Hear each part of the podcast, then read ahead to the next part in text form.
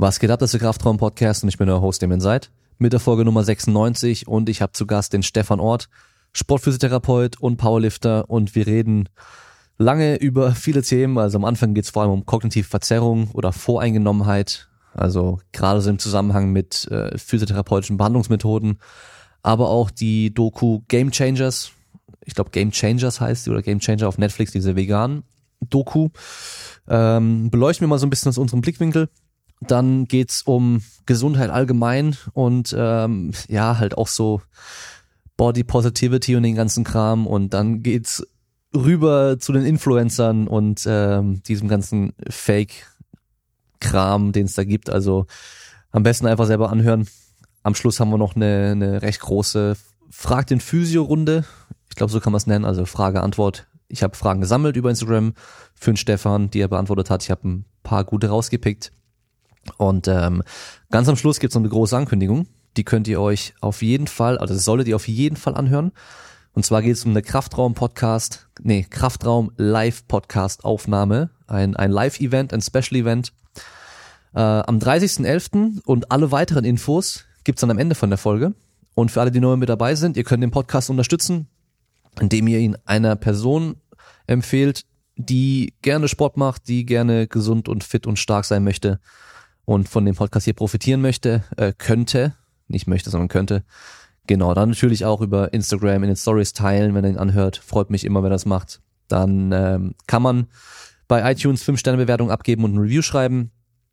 Beim, beim Podcast, also hier bei der Folge auf damonside.de, beim Beitrag einfach auch kommentieren oder bei Instagram zu dem Post kommentieren, wie es euch gefallen hat, ob ihr Fragen habt und so weiter. Und dann gibt es noch die Möglichkeit, bei patreon.com slash Kraftraum als Supporter einzusteigen. Da gibt es zum Beispiel jetzt ganz neu ein Video über eine Stunde, wo der Stefan mich durchcheckt, meine Schulter, weil ich ja Schulterprobleme schon lange habe und er mir einfach dann ein paar Übungen, ein paar Tipps an die Hand gibt, wie ich da mit umgehen kann, um die besser zu machen. Hat bisher auch echt gut funktioniert, muss ich sagen, auch wenn ich recht wenig davon wirklich strikt gemacht habe, weil einfach Wettkampfvorbereitung Vorbereitung in dem Fall nicht allzu viel zugelassen hat, aber wir haben auf jeden Fall die die richtigen die richtigen Ursachen, sag ich mal, oder oder auch ähm, Methoden gefunden, wie ich dagegen angehen kann, habe ich auch direkt gemerkt. Ähm, genau, also da gibt's ein Video über eine Stunde lang. Da wird auch noch viel gesprochen über über Physiotherapie und Training allgemein, aber vor allem halt eben so bei mir am Beispiel über Schulterproblematik und was oftmals falsch gemacht wird, was oftmals helfen kann auch. Kann man sich dann als Support auch anschauen. Und eine Möglichkeit gibt's noch zu supporten und zwar, wenn ihr euch eh eine neue Hose kaufen wollt und eine dicke Beine habt und einen dicken Hintern habt, also dass ihr beim Einkaufen eigentlich immer Probleme habt, Hosen zu finden, die passen. So ging es mir nämlich schon seit Ewigkeiten. Ich habe einmal zu lange Beine, dann habe ich zu dünne Waden, aber zu dicke Oberschenkel und vor allem zu dicken Hintern, sodass mir nichts gepasst hat. Also jede Hose bei New York oder H&M in 36 kriege ich kaum zu, ähm, flattert aber trotzdem an den Waden unten und da gibt's dann eben bei S-Barrel Hosen für Leute, die trainieren. Ich habe die Slimfit in 34, 34, also ich habe zwei bis drei Nummern in der Weite kleiner als bisher und passt wie angegossen, also wirklich nicht zu eng, ist aber schön dehnbar. Ich kann Kniebeugen damit, ich kann Rückwärtssaltos machen damit, ohne dass was passiert. Da kann man einkaufen mit dem Code Kraftraum 10% sparen und damit den Podcast unterstützen. Und das war mein Intro und ich wünsche viel Spaß beim Zuhören und wir hören uns dann bald wieder.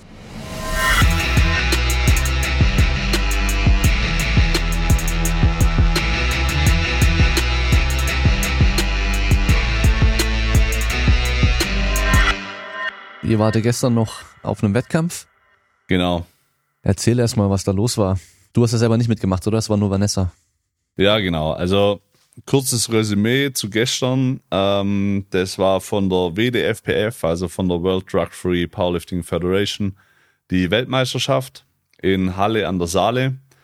Und ja, long story short, Vanessa ist Weltmeisterin, ähm, hat drei PRs aufgestellt, äh, 140 gebeugt, 90 gedrückt und 182,5 gehoben. In der, jetzt darf ich nicht lügen, äh, Seniorenklasse bis 80. Ja.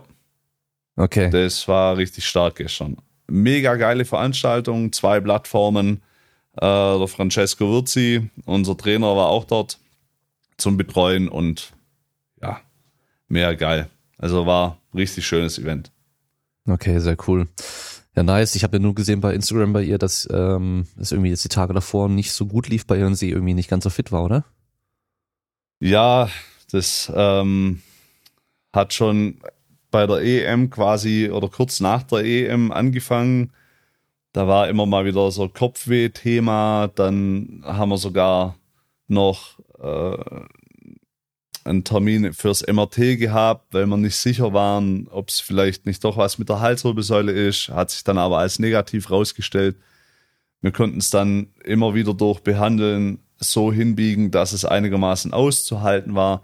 Und was man dazu sagen muss, Vanessa ist halt ein absoluter Wettkampftyp. Das heißt, die manchmal im Training läuft's richtig scheiße und dann fährt sie zum Wettkampf und prügelt Leistungen raus, dass alles zu spät ist. Also die hat jetzt im Training kein einziges Mal schwerer gehoben als 140 Kilo und hat halt 40,2, äh, 42,5 Kilo mehr gezogen als im Training davor in der kompletten Vorbereitung im dritten Versuch beim Kreuzheben und das Ding ist hochgegangen, dass ich gedacht habe, boah, da wäre wahrscheinlich sogar noch ein bisschen mehr drin gewesen. Ähm, also war schon abgefahren, ja. Da merkt man ja. einfach, wie individuell das von Person zu Person unterschiedlich ist, auch was die Trainingsbelastung und ähm, das, der Umgang mit der Trainingslast individuell ausmacht. Also Vanessa verträgt zum Beispiel ein hohes Volumen ganz schlecht. Ich vertrage dafür hohes Volumen relativ gut. Und bei ihr hat man viel am Trainingsplan rumschrauben müssen, einfach um zu gucken, ähm, wie muss man den Trainingsplan gestalten, dass sie jetzt nicht komplett gegen die Wand fährt. Und das hat man, da hat man jetzt einen ganz guten Weg gefunden. Äh, sie macht jetzt relativ viele Einheiten pro Woche, die dafür dann aber kurz und wenn man sie halt überlädt, dann fährt sie halt voll gegen die Wand. Dann ist innerhalb von zwei Tagen ist sie halt runterrandaliert. Ja. Hm, okay. Ja, also sie scheint ja auch so ein bisschen, wenn es ums Training geht, so ein bisschen verkopft zu sein. Habe ich das Gefühl, ja, so was ich so sehe. furchtbar. Also so, ähm, dass wenn es dann mal irgendwie nicht ganz so gut läuft, dass dann halt auch gleich so, ja, dann die ganze Einheit wahrscheinlich scheiße ist und da sind da vielleicht auch dann äh, viele kleinere Einheiten ganz gut, weil dann hast du jedes Mal so einen neuen Anfang wieder und okay, heute läuft's dann besser. Ja, also dieses, sie kommt ja aus dem, aus dem Leistungssport, aus der Leichtathletik und alleine dieses, dieser Umstand, dass sie jetzt plötzlich alleine für alles verantwortlich ist, war schon eine Umstellung. Und es läuft halt nicht jeden Tag gleich. Und es fühlt sich halt auch nicht jeden Tag gleich an. Hm. Und im Wettkampfmodus, wenn da Konkurrenz ist, dann ist Vanessa, die kann ganz andere Leistungen abrufen und dem Training guckt die manchmal mit Gewicht rum. Da weiß ich, ich weiß ganz genau, dass die das bewegen könnte, aber dann hat die halt an dem Tag vielleicht einfach nicht den Drive. Mhm. Und dann geht's halt an dem Tag nicht. Und dann sagt sie, ja, voll scheiße, nicht gelaufen, alles kacke. Und bei Frauen ist ja eh noch mal ein bisschen was anderes, mit dem Zyklus. Da hat sie dann halt auch noch äh, in einer Woche im Monat richtige Einbußen, äh, was die Kraftleistung angeht. Und das, das sehe ich schon kommen. Und dann sagt sie, ja, kann ja nicht sein, dass nicht funktioniert. Dann sage ich, ja, du weißt ganz genau, dass nicht funktioniert. Das funktioniert die letzten sechs Monate schon nicht. Jedes Mal zu der Zeit im Monat. Also, ja. Aber wie gesagt, sie ist halt auch ein extrem, sie ist halt extrem ehrgeizig und am liebsten sollen halt, am besten wäre es, wenn monatlich PRs fallen würden, was natürlich utopisch ist. Aber so wie das Coaching jetzt momentan läuft, so wie man es jetzt gestaltet hat, ist die Rechnung einfach bombenmäßig aufgegangen zur WM. Hm. Ja, ist doch gut. Und äh, was ist jetzt der Plan bei ihr? Wie geht's weiter? Also wir haben uns jetzt beide im BVDK angemeldet. Ähm, uh. Vanessa wird, ja, Vanessa wird im, jetzt muss ich überlegen, Ende November wird Vanessa, am 30. November wird Vanessa noch äh, einen, einen BVDK-Quali-Wettkampf machen. Ähm, der wird auch wieder irgendwo in Ostdeutschland sein, wenn ich das richtig im Kopf habe. Dann wird nächstes Jahr ist ja dieser Three Nations Powerlifting, dieses Three Nations Powerlifting Event, wo wir beide starten. Und dann steht für mich Düsseldorf auf dem Plan. Ich glaube, den wird Vanessa wahrscheinlich skippen. Und dann schauen wir mal, was das Jahr so bringt. Aber auf jeden Fall wird Vanessa, denke ich, jetzt mehr im BVDK äh, anzutreffen sein, wie jetzt nur noch in der GDFPF. Und sie will auf jeden Fall mehr Wettkämpfe machen, wie jetzt nur zwei im Jahr. Deswegen auch dieser Three Nations äh, Powerlifting Wettkampf im Januar und dann werden nächstes Jahr vielleicht noch so ein paar BVDK-Wettkämpfe eingestreut werden. Hm. Ja gut, macht ja auch Sinn, wenn bei ihr im Training äh, oftmals so Schwankungen sind, aber Wettkämpfe immer gut laufen, dass sie Bock hat auf mehr Wettkämpfe.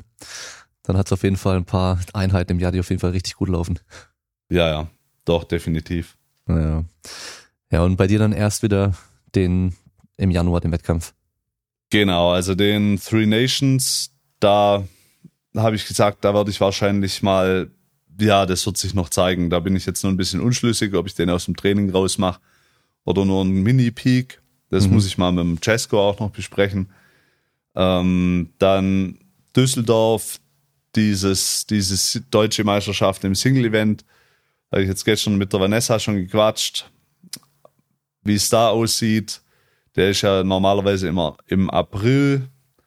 Ähm, da werde ich wahrscheinlich auf jeden Fall hingehen. Und dann werde ich auch noch so zwei BVDK-Wettkämpfe wahrscheinlich einfließen lassen übers Jahr. Ja, und dann mal schauen, wo es hinläuft.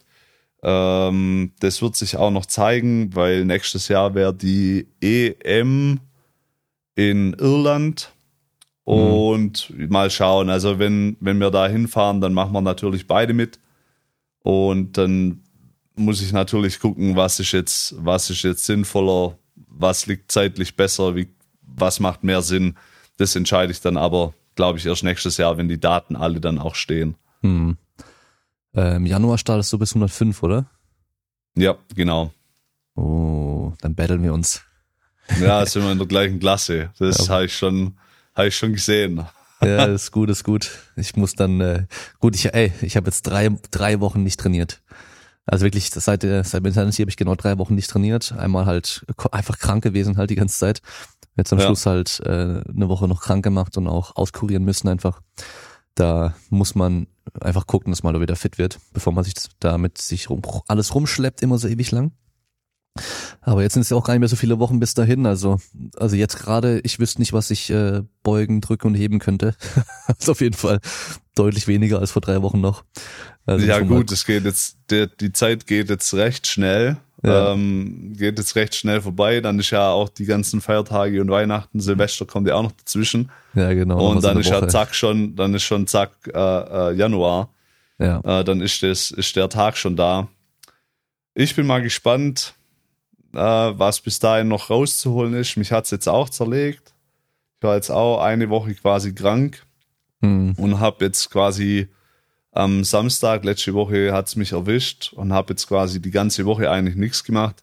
Die erste Trainingseinheit hatte ich am Freitag, nein, stimmt gar nicht, am Donnerstag wieder, aber auch nur ganz leicht und hat sich bis jetzt äh, nicht als eine schlechte Idee rausgestellt. Also ich bin über den Damm und durch das, dass wir jetzt sowieso noch eine Woche Urlaub haben im Anschluss an die WM, ist das ganz gut zum Auskurieren und dann geht's ab November wieder Vollgas dagegen. Ja, ich muss auch mal gucken, ob ich heute noch die erste Einheit mache oder morgen erst. Aber ich habe es jetzt auch überstanden, so wie es scheint. Jetzt die drei, vier Tage keine Kopfschmerzen mehr. Schon mal ganz gut. Weil vorher war das echt eine Katastrophe, ey. Aber ja, ist halt diese Jahreszeit. Da geht immer was rum und dann äh, ist nur die Frage, wann es dich erwischt. Und da hast ja, du ja als Physio, halt. als Physio auch das Problem, dass viele dann krank einfach zu dir kommen zur Behandlung, ja? Ja, also im Prinzip ist so, du kannst, du kannst dem fast gar nicht entgehen, weil viele Patienten sind krank, wir haben mit extrem vielen Menschen Kontakt. Ähm, dann war noch im Studio sind welche krank, dann sind Bekannte krank. Da reicht's dann schon, wenn du Leute vielleicht auf der Straße triffst und dich einfach mit denen eine Weile unterhältst oder es kann sein, jemand ist noch erkältet und geht trotzdem ins Training und jeder fasst alle Türklinken an und ich bin jetzt auch niemand, der irgendwie in Sakrotan badet und da jede, sich nach jeder Türklinke, die er anfasst, die Hände desinfiziert. Also irgendwo, ähm, für was habe ich ein Immunsystem? Aber wenn natürlich die Belastung und auch mit dem Stress zusammen zu groß wird, äh, irgendwann legt es dich halt zusammen. Ja. Also irgendwann erwischt es dich halt einfach, da kommst du nicht raus. Und vor allem die, die Arbeitsbelastung durchs, durch die Praxis und durchs Training äh, war in den letzten Wochen jetzt auch nicht wenig. Also die ist im Prinzip fast immer gleich hoch. Aber momentan ist es fast schizophren, wie viel Termine oder besser gesagt, wie viel Arbeit momentan da ist. Und ja, also ich glaube, ich bin jetzt mit der Terminvergabe mittlerweile irgendwann im Dezember angekommen. Keine Ahnung, weil so die Hütte voll ist und erfahrungsgemäß wird es auf die Monate gesehen immer noch schlimmer.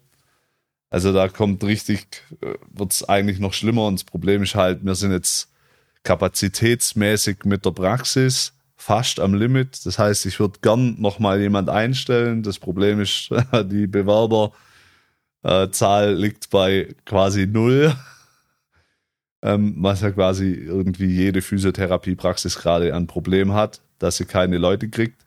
So auch bei uns. Also ich würde gern jemand einstellen, aber es gibt einfach niemand. Und ja, mal schauen, was noch passiert. Ja gut, du hast ja auch noch wahrscheinlich dann äh, hohe Ansprüche an die Leute, die sich bewerben, die du dann noch einstellen würdest.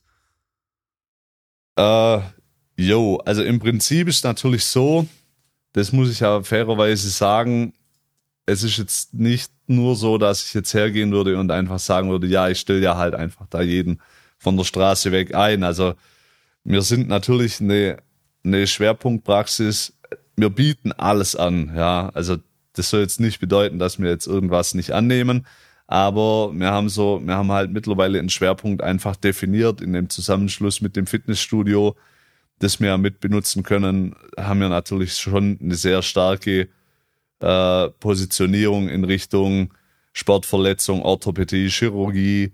Ähm, was wir zum Beispiel ganz wenig oder fast gar nicht haben, sind so Atemtherapie-Geschichten und solche Sachen wo wir uns aber auch, da haben wir keine Stärken. Das sage ich ganz deutlich.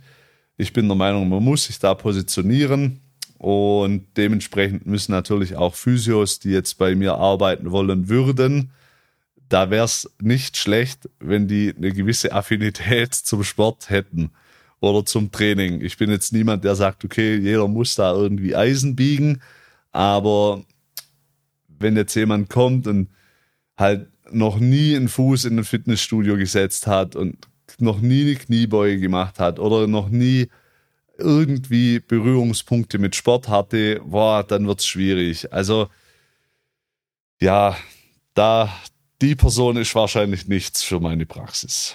Hm, ja, macht ja auch Sinn. Ich meine, was willst du da mit jemandem, der dann da auch keine wirkliche Kundschaft dann bekommt von dir? Ja, das Problem ist halt auch, ähm, ich bin jetzt niemand, der jetzt hergeht und sagt, boah, du musst jetzt die und die Fortbildung haben oder du brauchst die und die Noten. Ja, also ich kenne Physios, die können von, die sind vielleicht, die waren auf der Schule Brett. Ja, die hatten nur Einser im Zeugnis. Aber die sind halt nachher einfach ja, weiß ich nicht, mit denen könnte ich nicht arbeiten. Die verfolgen vielleicht eine andere Philosophie hinter dieser Geschichte, wenn es sowas wie Philosophie gibt. Also meine ist die Evidenz, ob was funktioniert oder nicht. Und es gibt aber halt Physios, die waren auf der Schule Bombe.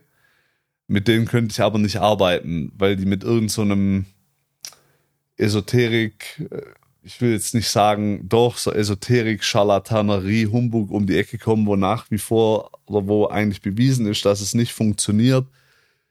Sowas kann ich in der Praxis nicht gebrauchen, weil das Problem ist halt, lass mal einen Therapeut krank werden oder lass mal ähm, ein Patient durch terminliche Überschneidungen einen Therapeut wechseln müssten. Ja, kann ja passieren, dass jetzt jemand sagt, jetzt habe ich da keine Zeit mehr und jetzt sagt man, okay, Patient XY muss zum anderen Therapeut.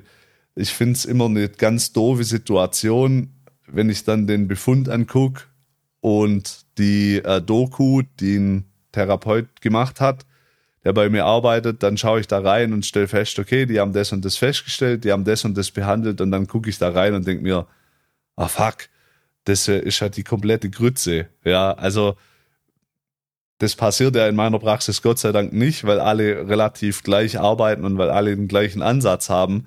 Aber ich wüsste jetzt auch nicht, wie ich damit umgehen soll, wenn jetzt ich einen Therapeut eingestellt hätte und der würde in die Doku schreiben, ja, Patient XY hat Knieprobleme und jetzt habe ich ihm äh, die HWS behandelt, weil ich glaube, dass das, das ist der Atlas oder so ein Quark. Ja, da wüsste ich dann auch nicht, wie ich damit umgehen soll. Und dann ist Problem, dann müsste ich ja, wenn dieser Patient jetzt zu mir kommen würde, müsste ich, also ich, das wird ja dann schwierig, weil jetzt müsste ich dem Patient erklären, hey, pass auf, das kann eigentlich gar nicht sein, was da befundet wurde, beziehungsweise was da behandelt wurde, war totaler Quatsch. Dann würde ich ja auch die Autorität, beziehungsweise da würde ich ja meinen eigenen Mitarbeiter anzweifeln. Und dass ich gar nicht erst in diese Bredouille komme, hätte ich eigentlich nur gern Mitarbeiter oder habe ich nur Mitarbeiter, ähm, die quasi auf die gleiche Art und Weise arbeiten wie ich. Wobei ich jetzt nicht hergehe und zu denen sage, ihr müsst das machen, was ich mache, aber mit der Grundkonsens ist halt so der gleiche. Also ich kann mich da total darauf verlassen, dass jeder, der in der Praxis arbeitet, im Prinzip so arbeitet, dass er diesem Schwerpunkt und diesem evidenzbasierten Wissen entspricht, hm. den wir da verfolgen. Ja. Ja, so ähnlich kann ich das auch aus dem Fitnessstudio damals, wenn dann Leute zu mir gekommen sind, die vorher bei einem anderen Trainer waren. Mhm. Und ähm, dann erkläre ich eine Übung irgendwie und dann sagen sie, ja, aber der hat äh, das und das gesagt so. Und dann ist halt immer so, das, das weißt du auch vorher gar nicht, weißt du, was der dann vorher gesagt hat oder so. Und dann hast du halt immer so diesen, Gegen diesen Widerspruch. Und ähm, ja, puh, und dann das, das war immer schwer. Dann, also ganz selten habe ich mal gesagt so, ja gut, da hat er halt Scheiße geredet oder oder äh, bist du dir sicher, dass er das gesagt hat? Weißt du, habe ich so ein bisschen so hinterfragt, ob sie sich einfach nicht mehr richtig dran erinnern können so ähm, hab's dann vielleicht ein bisschen anders formuliert äh, oder halt einfach so gesagt so, ja, ist auch eine Möglichkeit, aber ähm, ich mach's gerne so. Einfach so gar nicht drauf eingehen und halt einfach fast so Thema und wechseln. sich irgendwie du? aus der Affäre ziehen dann. Ja, ja, weil ja, ist, halt ist natürlich auch schwierig. Man würde ja dann Kollegen oder Mitarbeiter diskreditieren, was ja nie gut ist. Ja. Aber ja, also es gibt ja halt auch Situationen, also jetzt nicht in der Physio, aber in, im Studio bei uns, boah, da führt manchmal kein Weg dran vorbei. Da muss ich dann zu den Leuten sagen, also wie du schon gesagt hast, es gibt ja dann auch immer noch eine Verzerrung. Das heißt, ich kenne ja die Leute, die auch im Studio arbeiten und ich weiß, die liefern gute Arbeit. Und dann sehe ich einen, irgendjemand, der trainiert und der trainiert die volle Gülle zusammen. Und ich bin jetzt wirklich niemand, der im Fitnessstudio zu den Leuten hingeht und sagt, hey, pass auf, das, was du machst, ist nicht so geil, weil A, arbeite ich nicht in dem Studio und zweitens gebe ich schon alleine dadurch, dass ich da nie arbeite oder nicht arbeite, gebe ich auch niemand ungefragt irgendwelche Ratschläge. Das heißt, ne, die könnten sich neben mir halb umbringen, solange das nicht irgendwie extrem gefährlich für die Person wird, werde ich keinen Ton sagen, egal wie schimmlig das aussieht. Wenn mich aber jemand fragt, hey, was sagst du da und da dazu, dann sage ich, das, das sehe ich so und so. Und wenn das halt Quark ist, ist es Quark. Mm, und oft habe ich dann halt auch so das Ding, dann sagen die, ja, aber der und der hat mir das so gezeigt. Aber ich weiß ja, wie die Leute arbeiten. Und da sage ich, ja, das kann ich mir fast nicht vorstellen. Bist du dir sicher, dass es nicht vielleicht so und so war? dann sagen die meistens, hm, ja, vielleicht schon. Also da gibt's ja dann auch immer noch eine Verzerrung. Ähm, das liegt ja häufig auch am Körpergefühl und an der Übungsauswahl von den Leuten. Also ich weiß nicht, wenn jetzt jemand ins Fitnessstudio kommt und ist irgendwie 15 Jahre lang nur Fahrrad gefahren, hat halt Ausdauersport getrieben äh, und dem sein Ziel ist es jetzt fitter zu werden, in Anführungszeichen, was immer das dann auch heißen mag für die Person oder einfach Kraft aufzubauen. Ob diese Person jetzt mit einer Einweisung, wo mir ihr Kniebeugen erklärt, glücklich wird, das bezweifle ich, weil ich glaube, in einer Einheit, wo man einem in 60 Minuten fünf Geräte und zwei Langhantelübungen zeigt, da ist, glaube ich, noch kaum jemand rausgegangen und hat nachher alles richtig gemacht, wenn er nicht schon die Ultra-Vorerfahrung in solchen Sportbereichen hatte. Ja. ja, das ist generell immer so ein Problem im Fitnessstudio. Einfach so wenig Zeit für die Betreuung und ähm, oder halt zu wenig Geld für Personal Training. Das ist der nächste Punkt. Und äh, da habe ich mir die letzten Tage erst wieder Gedanken drüber gemacht, weil immer wieder mal Leute fragen so, ja, ähm, wie wärmst du dich auf für die Kniebeugen oder wie sieht ein gutes Warm-up aus oder welche Mobility-Übung machst du da oder ähm, Kniebeugen so und so machen. Weißt du, die wollen so ja, Kochrezepte wieder haben und wollen halt wissen, wie muss ich eine Übung ausführen, worauf muss man achten. Und ja. dann denke ich halt so, klar, es gibt so ein paar grundlegende Dinge, die man beachten sollte beim Kniebeugen. Also so die Beinachse sollte irgendwo ganz grob stimmen, ganz grob. Aber so der Bereich ist ja auch wieder so fraglich, wie weit dürfen die Knie jetzt reinkommen, wie weit können sie rausgehen, ab wann ist es schlecht oder ist es überhaupt schlecht? Dann sollte der Rücken vielleicht fest bleiben, das wäre noch nicht schlecht, aber so der Rest, hm, ist halt so komplett variabel und ob es überhaupt eine schlechte Übung gibt, ist die nächste Frage. Ob man sich mit der Übung direkt irgendwas kaputt macht, ist die nächste Frage. Und ähm, ja, aber dann, dann kriege ich halt irgendwie eine Frage gestellt beim letzten äh, Podcast war das, ich habe schon ganz vergessen, wie der Typ wieder heißt. Irgendein Doktor, also der hat irgendwie einen Doktor in irgendwas, ähm, der hat einen Artikel gemacht mit einem Video, dass jeder genau gleich beugen sollte und dass eine richtige Kniebeuge, die man automatisch auch so macht, ohne wirkliche Anweisung, dass die Leute alle bei 90 Grad Kniewinkel aufhören und Hüftwinkel. Und das wäre eine, eine optimale Kniebeuge auch. Und dann denke ich mir so, ey, nee, ist es halt nicht. Es gibt kein Optimal. Es gibt halt nur dieses, es kommt drauf an. Und ähm, weil ich habe auch schon überlegt, so, ob ich Videos mache, weißt du, nur für meine Online-Coaching-Leute, dass ich halt einfach mal so die grundlegende Kniebeuge irgendwie erkläre und wenn halt jemand nochmal eine Frage hat, dann schicke ich erstmal das Video. Oder weißt du, so halt so, so Grund, Grundübung einfach damit ich da jetzt nicht jedes Mal neu irgendwie erklären muss oder irgendwie ein Beispiel suchen muss oder halt auch was aufnehmen muss. Aber es ist halt jedes Mal anders. Es ist jedes Mal anders. Von daher, es, es kann einfach gar nicht funktionieren. So eine grobe Richtlinie kannst du geben, aber der Rest ist halt einfach individuell. Genau. Also diese, du kannst eine grobe Richtlinie, kannst du vorgeben, wo du sagst, okay, die Bewegungseinleitung sollte so sein, ähm, aber du kannst ja an der Biomechanik von den Menschen auch nichts ändern. Das heißt, Jetzt hat jemand einen kurzen Oberkörper, aber lange Oberschenkelknochen und vielleicht auch noch lange Unterschenkel, dann wird dem seine Beugeposition unten ganz anders aussehen, wie wenn jemand einen extrem langen Oberkörper, aber ganz kurze Beine hat. Ähm, da kann man jetzt nicht zwei Bilder nebeneinander halten und sagen, das eine ist richtig und das andere ist falsch. Ähm, Positionen zu coachen ist allgemein sehr schwierig. Also du kannst, man kann ja nicht hergehen und sagen, ich mache jetzt eine Momentaufnahme von irgendjemand in irgendeiner Position und dann sage ich, das ist richtig oder das ist falsch. Es ist immer noch so, Spannungen im, im, in den Muskelschlingen, das kann ich versuchen, den Leuten nahezubringen. Das ist was, was nachvollziehbar ist, aber halt nicht für den Kunden. Ja, da kann ich sagen, wenn du eine Kniebeuge machst, dann sollten die Spannungen, die da ablaufen, so und so aussehen und es sollte sich nach Möglichkeit so und so anfühlen. Aber es soll nicht zwingend einem bestimmten Muster entsprechen.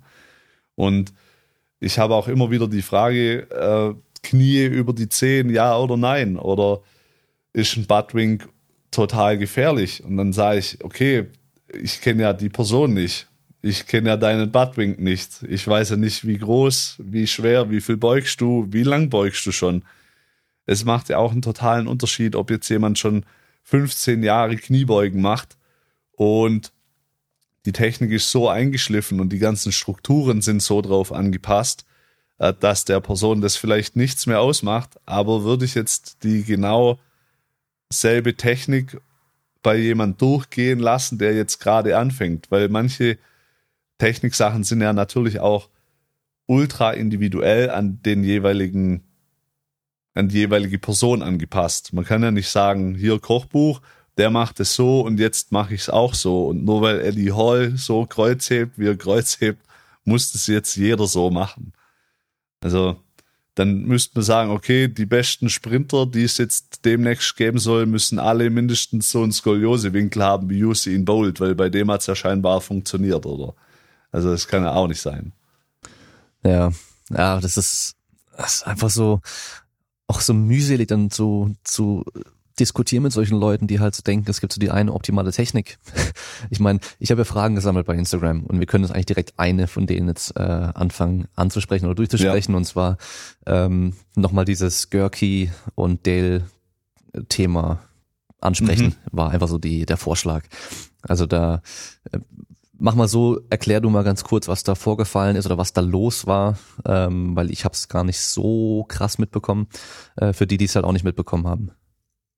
Okay, also im Prinzip äh, bin ich da auch mehr oder weniger drüber gestolpert. Ähm, ich kannte den, diesen YouTuber Gurky vorher gar nicht. Also hat mir gar nichts gesagt. Und dann habe ich eben von äh, Dale Keentopf äh, ein YouTube-Video gesehen in seiner Story. Da hat er mich auch, glaube ich, dann verlinkt. Da ging es um äh, diese fünf Übungen. Also er Dale Kientopf hat quasi ein YouTube-Video von Gurky auseinandergebaut und hat es dann quasi evidenzbasiert widerlegt und hat halt zu jedem Punkt, den dieser Gurky aufgeführt hat, hat er halt gesagt, okay, das kann deswegen nicht sein und das ist deswegen falsch, das kann man so nicht sagen, weil diese Aussagen von Gurky halt total pauschalisiert waren und auch noch einfach nur auf seine eigenen Erfahrungen äh, auf seinen eigenen Erfahrungen basierend. Das heißt, da wurde dann halt von Görki gesagt, ja, äh, ich habe halt mal äh, von der 45 Grad Beinpresse Rückenschmerzen gekriegt und sogar einen Bandscheibenvorfall, wie er dann selber sagt. Und deswegen ist jetzt diese Übung schlecht. Und dann geht er ja in seinem Video hin und vergleicht dann eine 45 Grad Beinpresse, wo man halt so drin liegt, wo sich quasi die Fußplatte bewegt mit einer, mit einer Beinpresse, wo sich der Schlitten bewegt. Aber die Kraftvektoren und die Art und Weise, wie die Kraft wirkt, ist in beiden Beinpressen nahezu ident gleich. Also wenn man jetzt diese Kraftvektoren einzeichnen würde, würde sich abgesehen vom Winkel, in der sich die Person, die sich in dieser Maschine befindet, einnimmt, überhaupt nichts ändern. Also die Kraftwirkung ist nahezu ident die gleiche, aber da würde halt einfach in den Raum gestellt, zum Beispiel, dass jetzt das eine ist gut und das andere ist schlecht und das ist pauschal für jeden so, was natürlich totaler Quark ist. Dann ist Dale Kientopf hingegangen und hat in seinem YouTube-Video quasi da wie ein Antwortvideo drauf gemacht, was dann einen ziemlichen, ja, äh, das hat dann ziemlich Wellen gemacht, sage ich mal. Vor allem auch deswegen, weil ich habe dann, ich habe mir dann gedacht, okay, ich gucke mir das Video von vom Dale an und dann habe ich mir dieses Gurky-Video angeguckt und dann hat sich ja noch rausgestellt, dass der unter seinem Video dann lauter Kommentare gelöscht hat. Unter anderem auch meine. Und ich habe halt einen Kommentar drunter geschrieben und habe halt dann so drunter geschrieben, ja, das kann man so nicht sagen. Und dass die eigene Wahrnehmung halt sehr stark bias oder halt verzerrungsbehaftet ist, warum manche Aussagen so generell einfach nicht möglich sind. Und dann hat er nur gesagt, ja, kannst du da mehr machen als irgendwie dumme Kommentare schreiben. Und dann habe ich, glaube ich, keine Ahnung, also einen riesen Block Kommentare drunter gehauen, die aber, glaube ich, außer ihm niemand lesen konnte, weil er es dann ja gelöscht hat. Und ja, das ist so diese, diese Pauschalisierung. Ich habe mir dann noch mehr Videos von ihm angeguckt, wo dann raus, wo sich dann rausgestellt hat, dass es halt häufig genauso verläuft. Also dass halt immer pauschal Aussagen getätigt werden. Und dann findet man halt x Videos, die einen ähnlichen Namen haben wie diese fünf oder diese drei oder diese vier Übungen sind der Tod für deine Schulter oder Scheiße für deine Hüfte oder schlecht fürs Knie oder schlecht für den Rücken. Und dann denke ich mir, das kann man pauschal so einfach nicht sagen. Und ich habe es gestern erst mit jemand anders davon gehabt. Der, hat mich bei Instagram angeschrieben und der hat ein ganz gutes Argument gebracht. Er sagt, er kommt nicht aus der Sportrichtung. Also er hat oder er hat keine Ausbildung im Sport. Er hat weder Sport studiert, noch hat er irgendwelche Trainerlizenzausbildungen, aber er wollte halt immer trainieren. Und dann hat er gesagt, okay, wo kriege ich es her? Bei YouTube. Und dann findet man natürlich früher oder später äh, diese ganzen, äh, in Anführungszeichen, YouTuber, Fitness-YouTuber, die dann äh, von Johannes Lukas über äh, weiß ich nicht, Schlag mich tot, Karl S. gibt's ja nicht mehr, aber da gibt's ja unzählige, ja. Und viele von denen machen ja auch Content, der stellenweise gar nicht schlecht ist. Aber genauso gibt's halt ganz viele, deren Content ist halt einfach scheiße. Das kann man nicht anders sagen. Und jetzt trifft dieser, diese, dieser Panikmacht-Content und dieses Pauschalisieren einfach auf Laien, die mehr oder weniger das ja glauben müssen, weil sie haben ja keinen Vergleich und ihnen fehlt, ihnen fehlen die Basics oder das Know-how, um das irgendwo einordnen zu können, ob das jetzt richtig ist oder falsch, was diese Person von sich gibt. Ich kann mich noch dran erinnern, es gab ein Video von Johannes Lukas, wo er sagt, ja, nur Außenrotation ähm, nur Außenrotationstraining würde deine Bankdrückleistung verbessern. Und dann hätte man halt irgendwie x Powerlifter nur Außenrotationstraining machen lassen und dann sei nachher äh, der Benchpress nach oben gegangen und das sei dann eine Studie gewesen, aber die Studie taucht dann nirgends auf. Ähm, dann war es nur eine einzige Übung. Dann, dann denke ich mir halt auch, okay, das ist alles so pauschal gehalten dann weiß ich nicht, wer sind die Leute, mit dem, mit wem wurde das durchgeführt? Wie hoch waren die Steigerungen?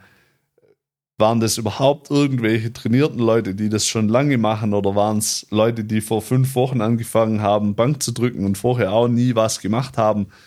Also, und dann gehen die Leute hin und sagen, ja, geil, der hat das gesagt im YouTube-Video und jetzt mache ich hier Außenrotationstraining wie ein Wahnsinniger. Aber ob jetzt die Bankdrückleistung dadurch pauschal bei jedem hochgeht, ist halt einfach nur dahingestellt. Das kann man so nicht sagen, vor allem nicht in dem Kontext. Und das Schlimme ist halt, es wird, es kann nicht eingeordnet werden. Und wir kommen dann wieder ganz schnell in so einen Bereich wie hier Coach Cecil Geschichten und andere äh, Guru-Leute. Da frage ich mich dann manchmal, wo ist die Grenze? Also ab irgendeinem Punkt wird sie halt, ist sie halt einfach gar nicht mehr vertretbar. Und in der Fitnessbranche ist es halt so, nur weil jeder mal einen Fitnessstudio-Vertrag hat, glaubt er sich dann sofort als, als super Experte. Das sehe ich ja im Studio jeden Tag. Da trainieren Leute, die selber keine Ahnung vom Training haben, andere Leute, so Bros von sich oder Arbeitskollegen. Da kommt dann, da kommt dann der eine mit dem anderen und ich weiß, dass der keinen Plan hat und jetzt bringt der seine Planlosigkeit dem anderen noch bei. Aber das ist ja halt so. Der Einäugige ist unter den Blinden halt König. Und ja, das, das, da sehe ich ein Problem. Ja. Das hat sich in diesem, das hat sich in den Kommentaren von diesem Görki-Video auch ganz deutlich gezeigt. Da waren ein paar dabei, die gesagt haben, hey, das kann man so nicht sagen, das ist zu pauschal. Das ist, stimmt einfach nicht. Die wurden dann natürlich gelöscht. Und dann sind aber x Kommentare drunter, wo gesagt, gesagt wurde, ja, genau so ist es und deswegen mache ich es nur noch so und so und so und so.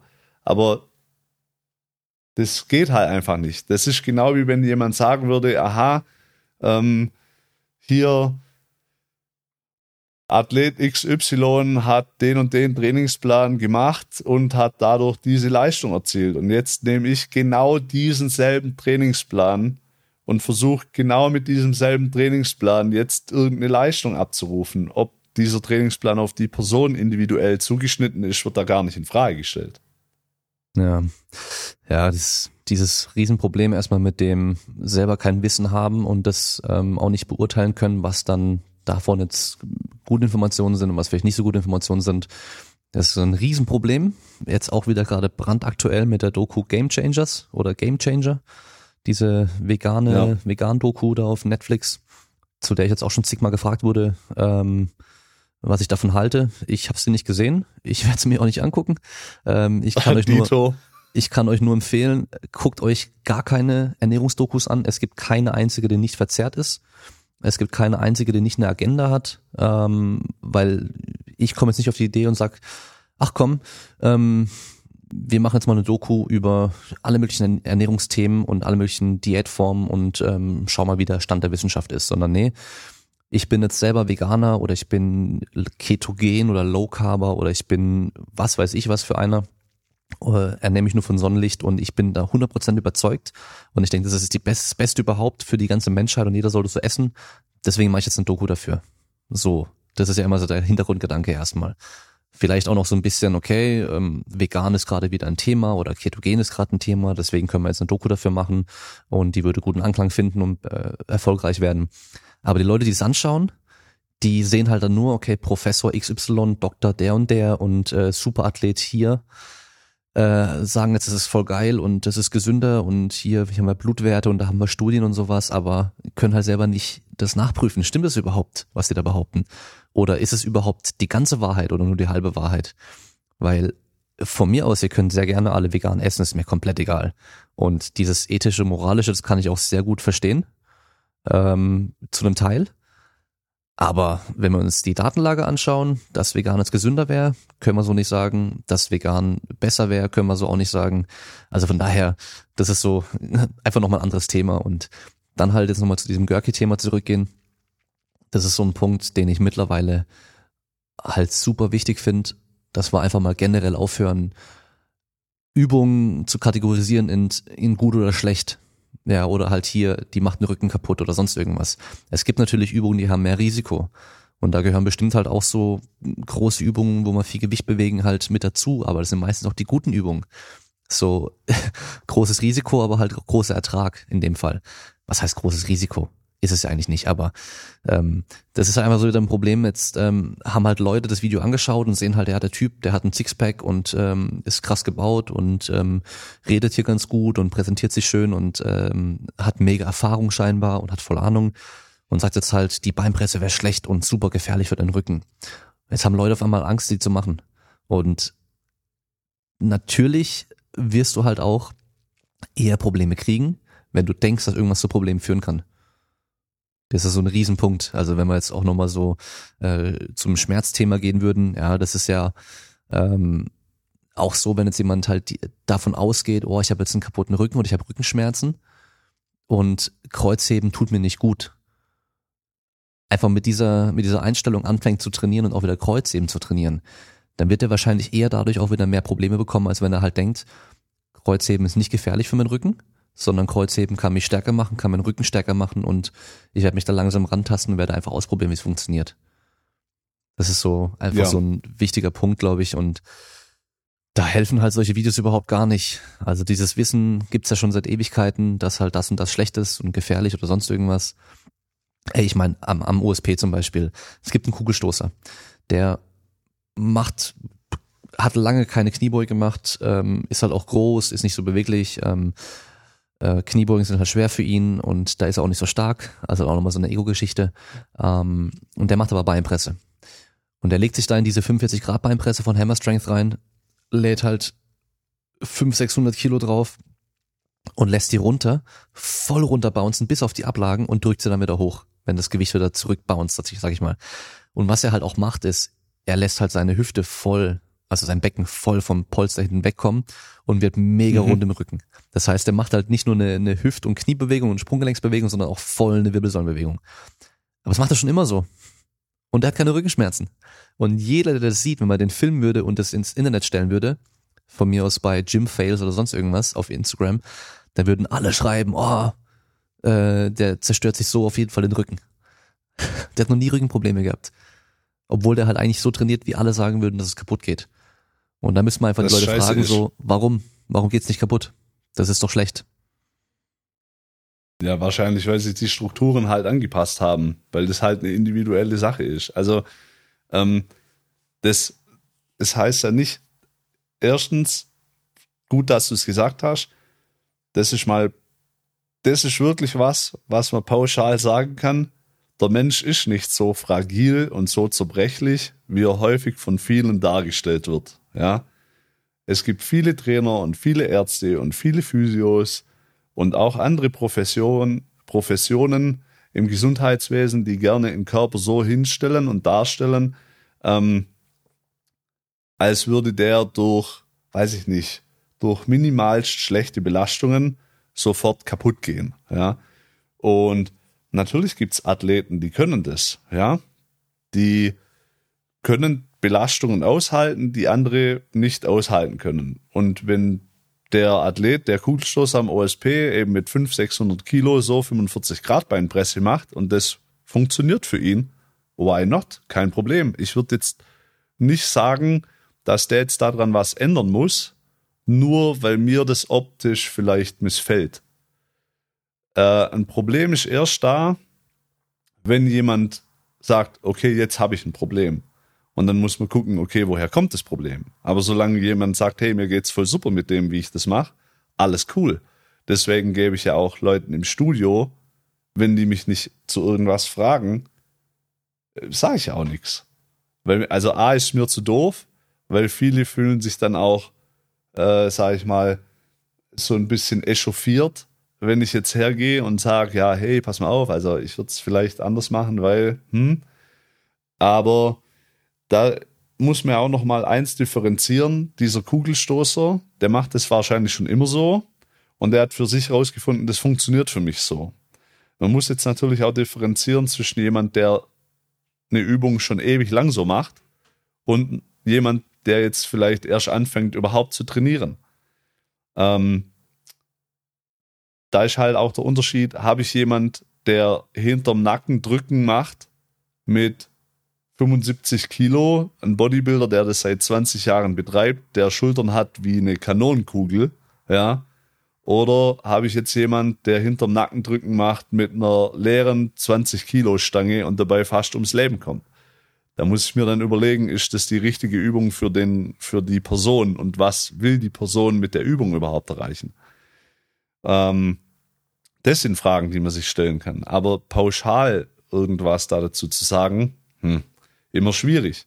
Ja. Und weil du jetzt vorher den Film Game Changer noch angesprochen hast, ich habe ihn auch nicht gesehen, aber ich kann dir eins sagen, ein Kumpel von mir hat da relativ gut recherchiert und erstens ist dieser Film natürlich wieder Cherrypicking des Todes, ja. Da haben sich sogar Veganer bei mir gemeldet und haben gesagt, also ein Kumpel von mir ist vegan und der ist aber auch sehr aus dem, aus dem Wissenschaftsbereich und der hat gesagt, Alter, auch wenn ich vegan bin, aber der Film ist einfach scheiße.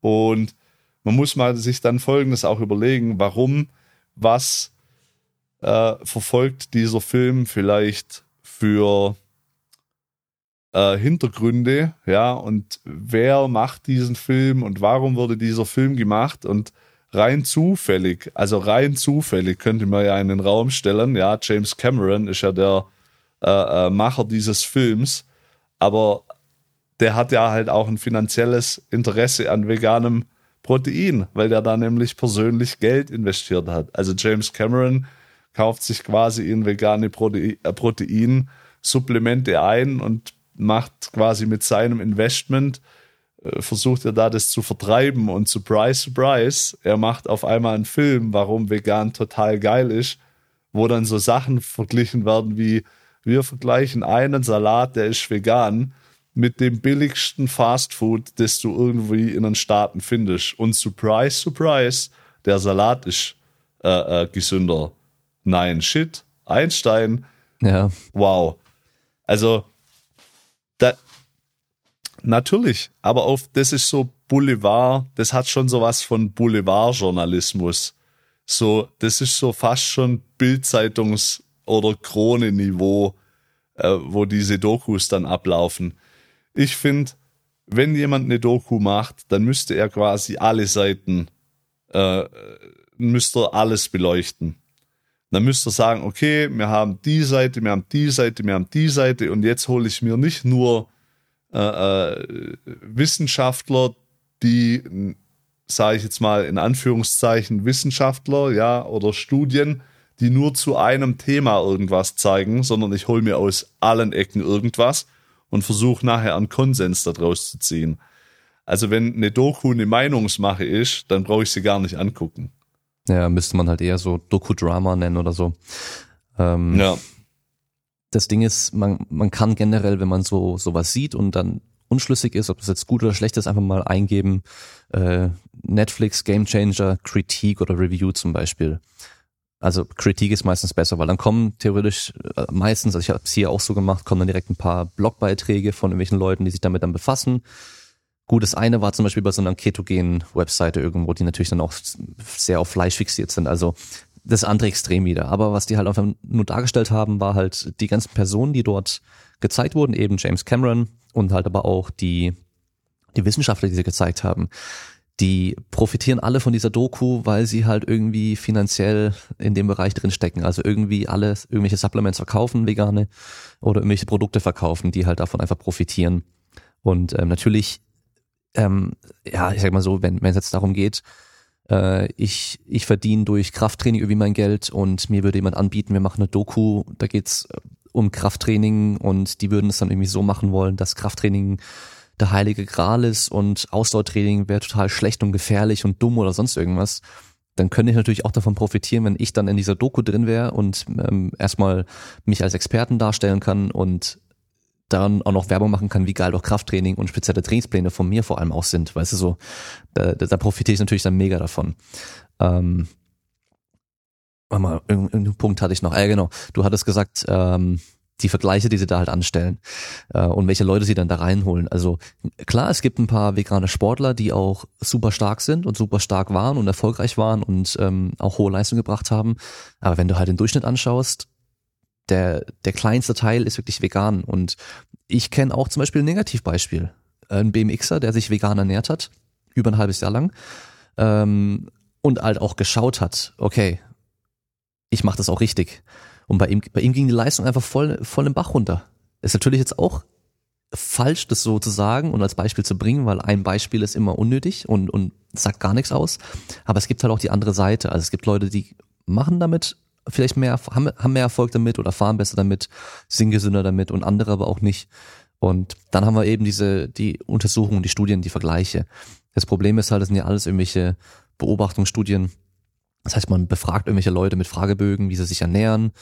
Und die Veganer im Schnitt, also wahrscheinlich wird der Großteil der Veganer halt sehr bewusst sich ernähren. Und der Großteil der Nicht-Veganer ernährt sich überhaupt nicht bewusst. Und auch bei den Sportlern wahrscheinlich oftmals so der Fall, die dann vegan geworden sind, weil mal besser sind. Weil sie halt vorher einfach irgendwas gegessen haben und überhaupt nicht drauf geschaut haben und dann so denken so, ich glaube jetzt vegan ist gesund und, und gut und wichtig oder richtig. Das, das sind ja auch so Sachen, man identifiziert sich auch damit. Auf einmal fangen die halt an, sich zu informieren, okay, wie muss ich jetzt mich vegan ernähren, damit es auch gut ist. Dann essen sie erstmal mehr Gemüse, essen mehr Obst, also schon mal zwei gute Sachen und essen bewusster und schauen halt auch, was sie in, in den Körper reinstopfen. Und ich kann aber auch mit Fleisch das Ganze machen, nämlich bewusster ernähren. Ja, wenn, und dann der Vergleich zwischen einer Ernährung, die halt auch vielleicht pflanzlich basiert ist, mit gutem Fleisch dazu, im Vergleich zu einer veganen Ernährung, da werden wir wahrscheinlich gar keine Unterschiede groß feststellen können oder vielleicht sogar, dass das eine ein bisschen besser ist wie das andere in manchen Bereichen, aber andersrum genauso. Aber wenn du halt die durchschnittliche Ernährung von, von mir jetzt einem Amerikaner oder von einem Deutschen auch nimmst, ja, ähm, also bei den Deutschen geht es auch gut. Schaust du mal, was für Fleisch da hauptsächlich konsumiert wird. Das ist dann nicht irgendwie ein Steak und eine Hähnchenbrust, sondern es ist halt dann irgendwie äh, Salami, Leona, Schinken, dann hast du halt irgendwelche Chicken Nuggets, Burger, was weiß ich was. Also du hast eigentlich eher so generell ungesündere Lebensmittel, die dann halt äh, benutzt werden, anstatt halt dann irgendwie gute Lebensmittel. Und dann ist der Vergleich natürlich auch wieder unnötig, weil es ist einfach dann eine gesunde Ernährung mit einer ungesünderen Ernährung zu vergleichen und nicht vegan mit nicht vegan. Weil du kannst eine gesunde Ja, vegane halt- Ernährung mit einer gesunden fleischbasierten Ernährung vergleichen. Genau. Oder halt eine ungesunde vegane Ernährung geht ja auch. Weil du könntest ja eine ganze Zeit nur Pommes fressen. das ist auch vegan. Genau. Könntest natürlich auch. Und vor allem die Schlüsse, die da auch stellenweise draus gezogen werden, ist natürlich auch immer äh, äh, so, eine, so eine Witznummer, weil die wenigsten, also die wenigsten Laien, ja, gehen jetzt hin und nicht mal diejenigen, die jetzt Studien lesen können und sagen, ich lese mir jetzt irgendwie, keine Ahnung, 20 verschiedene Studien durch. Da wird halt irgendwas so pauschal gebasht, ja. Das hatte ich ja auch schon. Äh, ich hatte mit einer, da habe ich mal irgendeinen Instagram-Post gemacht und dann hat sich natürlich, surprise, surprise, äh, so eine Veganerin bei mir gemeldet und hat dann mit mir angefangen und da über irgendwas zu diskutieren, ja, und warum ja pflanzliches Protein total scheiße sei und hin und her. Und hat halt so, wie soll ich das jetzt am besten sagen? Die hat quasi einfach immer nur zu einem Überthema so einen Satz reingeworfen. Protein macht das. Pflanzliches Protein ist besser, weil. Und dann auf einmal waren wir dann auf Zellebene, dann waren wir auf Darmebene, dann waren wir auf Nierenebene. Also die ist gar nicht bei einem Thema geblieben, um da wirklich mal nur dieses eine Thema zu besprechen, sondern die ist quasi so hin und her gesprungen und hat halt einfach versucht, äh, so ähm, mit mit Totschlagargumenten irgendwas jetzt mich, mich niederzuwalzen. Einfach quasi mit einer, mit einem Übermaß an Informationsflut mich quasi zu killen. Und dann habe ich gesagt, also das erstens, wir können ja überhaupt keinen Punkt ausdiskutieren, weil du schmeißt hier 25.000 Punkte rein. Und dann war das Beste, am Ende dieser Diskussion ging es dann auch darum, dann habe ich gesagt, okay, es gibt ja die und die Studien, die zeigen das und das. Ja, sie ähm, liest keine Studien, sie sieht ja im Alltag, wie es funktioniert. Sie hätte zum Beispiel eine Hochspringerin, ja, also eine Hochspringerin und seit die sich vegan ernährt, würde sie im Hochsprung 13 Zentimeter höher springen. Mhm. Dann sage ich, okay, und das ist jetzt aber ausschließlich auf vegane Ernährung zurückzuführen. Hat die zufällig 6,5 Kilo abgenommen? Das wäre möglich. Oder hat die vielleicht einen neuen Stab gekriegt? Oder ist die vielleicht, keine Ahnung, also vielleicht war es auch einfach nur Trainingserfolg. Ja, also ich kann ja nicht die Leute ein Jahr im Keller einschließen und sagen, darfst nicht mehr Stab hochspringen und jetzt ernähre ich dich vegan Du, genau, dann kommen die Leute raus, wiegen sechs Kilo weniger und springen dann ein bisschen höher. Aber was war's dann im Endeffekt? Natürlich nur die vegane Ernährung. Also, wie du sagst, natürlich, wir haben ein massives Problem mit Ernährung, weil mir kann keiner erzählen, dass ihm nicht bewusst ist, dass Currywurst und Cola ungesund ist. Das glaube ich nicht. Ähm, das Problem ist, dass da werden halt die Augen davor verschlossen. Und klar, natürlich, ich kann jetzt als Veganer hergehen und kann sagen, äh, ich esse jetzt kein Fleisch mehr, weil ich aus ethischen Gründen äh, gegen Tierhaltung bin. Okay, lasse ich mir gefallen. Was ich nicht so cool finde, ist, wenn Leute sagen, ich esse jetzt kein Fleisch mehr, weil äh, Fleisch ist pauschal gesehen ungesund, äh, ungesund. Ja klar, wenn ich Schweinenackensteak mariniert, vier Stück für 69 Cent kauf, ja, das ist dann wahrscheinlich das Fleisch, das wirklich ungesund ist und negative Auswirkungen auf meine Gesundheit bringt. Aber wenn ich jetzt das nicht jeden Tag in mich reinfahre, sondern vielleicht hergehe und sage, okay, ich kaufe mir äh, Hähnchen beim Metzger oder ich kaufe mir Rindfleisch beim Metzger, da kann ich zum Beispiel selber pauschal äh, nicht pauschal, da kann ich selber was zu sagen. Ich wohne ja in Meschstetten, das ist ja sehr ländlich. Und wir haben einen Metzger, der hat seine eigenen Rinder. Und die stehen hier bei uns auf der Wiese. Da kann ich dran vorbeilaufen, wenn ich Bock hab und kann mir die Rinder angucken. Und dann haben die einen eigenen Schlachthof in der eigenen Ortschaft. Das heißt, der Transportweg von der Weide bis zu dem Schlachthof sind nicht mal anderthalb Kilometer. Das, also da könnte man das Rind hintreiben, wenn man wollte. Das würde in 20 Minuten gehen. Und dann sehe ich von da, wo das Rind steht, bis da, wo es bei mir auf dem Teller landet, kann ich komplett äh, ersehen, wo war das Rind, wo hat's gelebt, was hat's gefressen und, und, und, und, und. Und der Gag an der Geschichte ist, das ist preislich gesehen fast noch billiger wie jedes Fleisch, das ich in irgendeinem Supermarkt krieg. Aber qualitativ natürlich viel höherwertig. Nachteil ist, das gibt's halt nicht dauernd. Ja, das gibt's halt nicht immer. Aber wenn es das halt nicht gibt, dann kaufe ich es halt auch nicht. Aber das vergleicht ja niemand. Ja, ja. also und dann werden halt auch x Co-Faktoren gegeneinander wieder irgendwo ausgeschlossen. Ich kann mich dran erinnern, es gab mal eine Sache, ähm, da wurde einfach nur pauschal verglichen, ähm, wer lebt jetzt oder wer ist gesünder oder wer wird älter, Vegetarier oder Menschen, die Fleisch essen. Okay, aber dann wurde nicht rausgerechnet, Rauch, wie, welcher Prozentsatz von den Vegetariern raucht und welcher Prozentsatz von den Fleischessern raucht. Wer trinkt vielleicht mehr Alkohol, wer trinkt keinen Alkohol, wer treibt Sport, wer treibt keinen Sport. Das sind ja alles solche Sachen. Und dann sind es ja immer solche Beobachtungsstudien. Dann kommt es darauf an, wer führt die durch, mit was für einem Hintergrund, äh, letztendlich kann ich das faktisch so einfach alles nicht sagen. Was man sagen kann, ist, wenn ich hergehe und ich lasse jetzt mal die ganze Ethik außen vor. Das heißt, ich gehe jetzt nicht her und ziehe einen Umweltschutz und irgendwelche Ethikgeschichten mit rein, dann kann man pauschal nicht sagen, dass vegetarische oder vegane Ernährung einen Vorteil gegenüber einer anderen Ernährungsform hat, die auf tierischen Produkten basiert oder die tierische Produkte beinhaltet, meinetwegen. Ja, das kann man nicht sagen.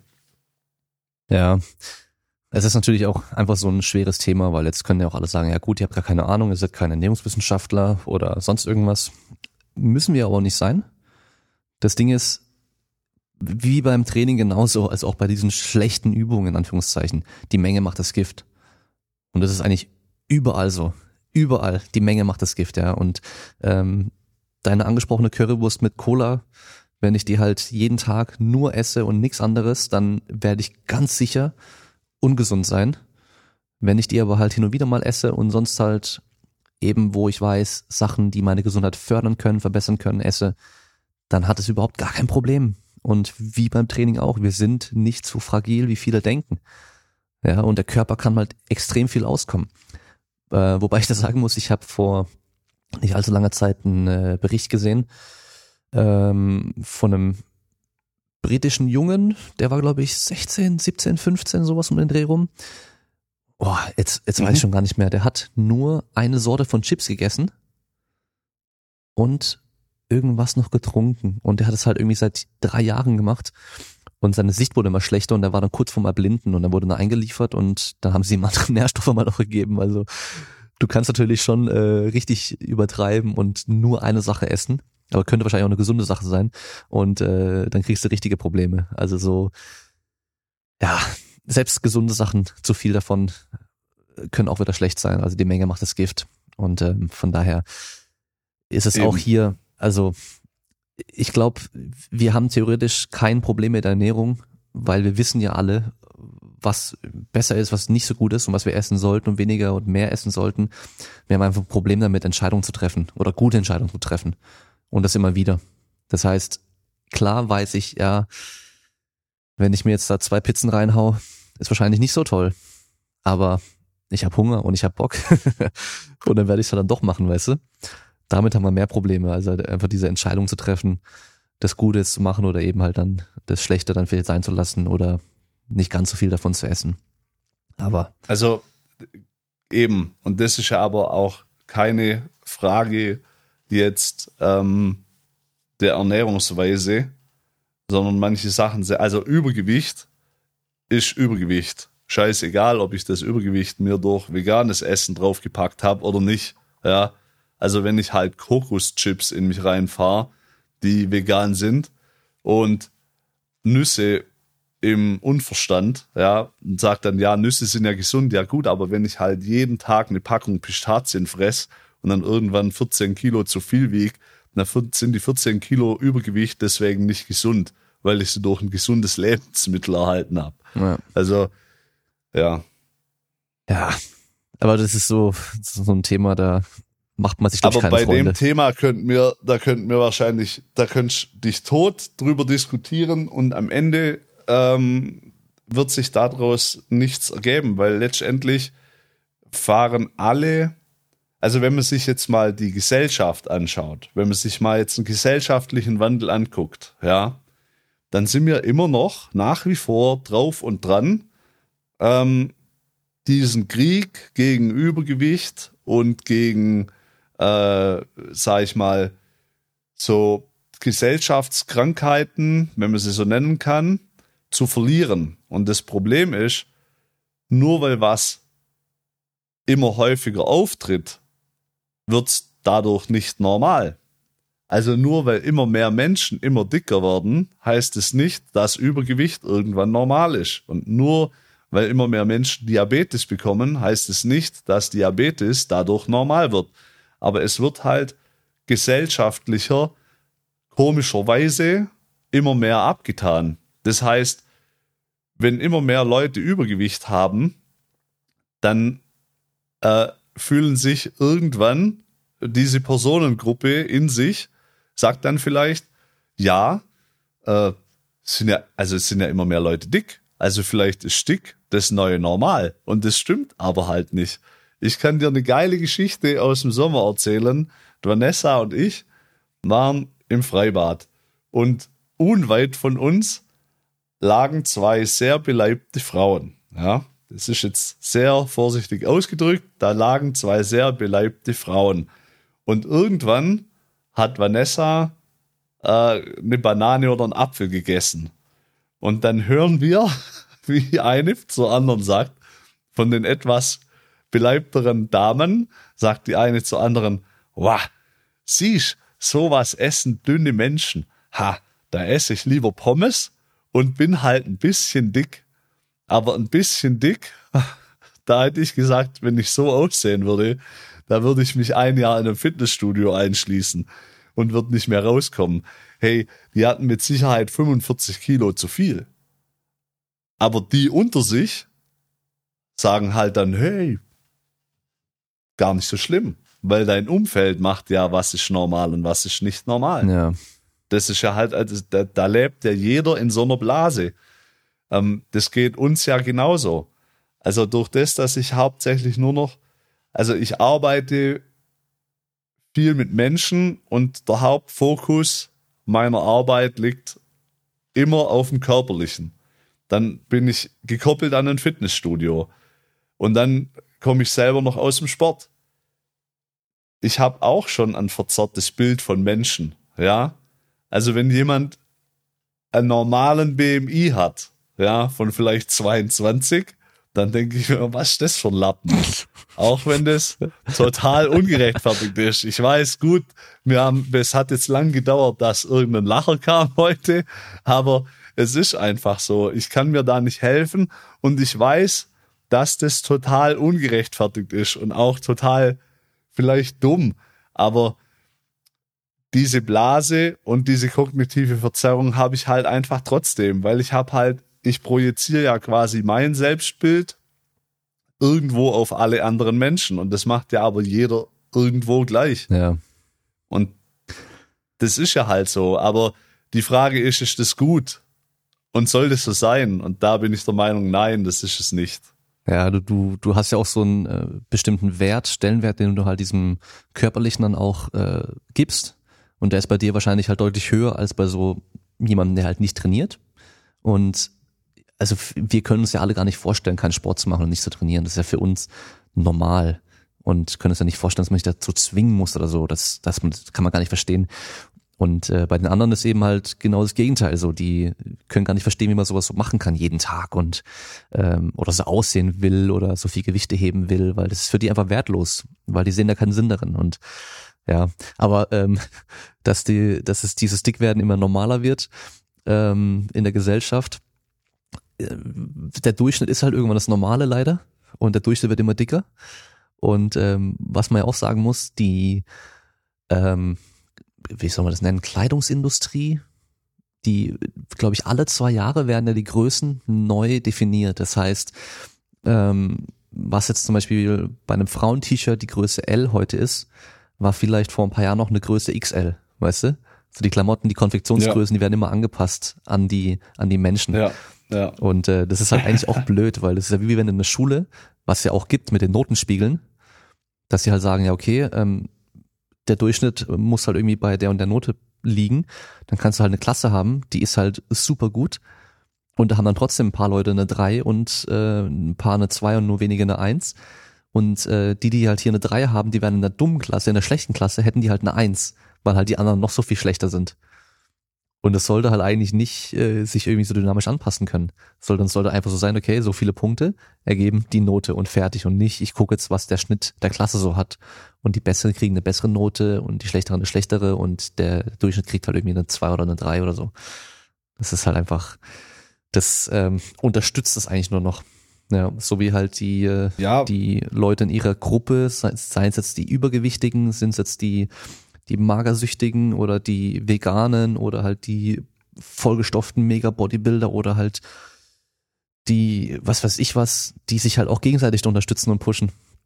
Ich habe da, ach, voll krass, ich habe da ähm, ne, was heißt voll krass, aber äh, ein Instagram-Profil gesehen von einer Powerlifterin, nenne ich sie mal. Also die hat trainiert, Mhm. die war, also das, so wie du es vorhin so nett genannt hast, das kann ich gar nicht sagen, sondern die war einfach mega fett. Die war so wirklich mega, mega fett.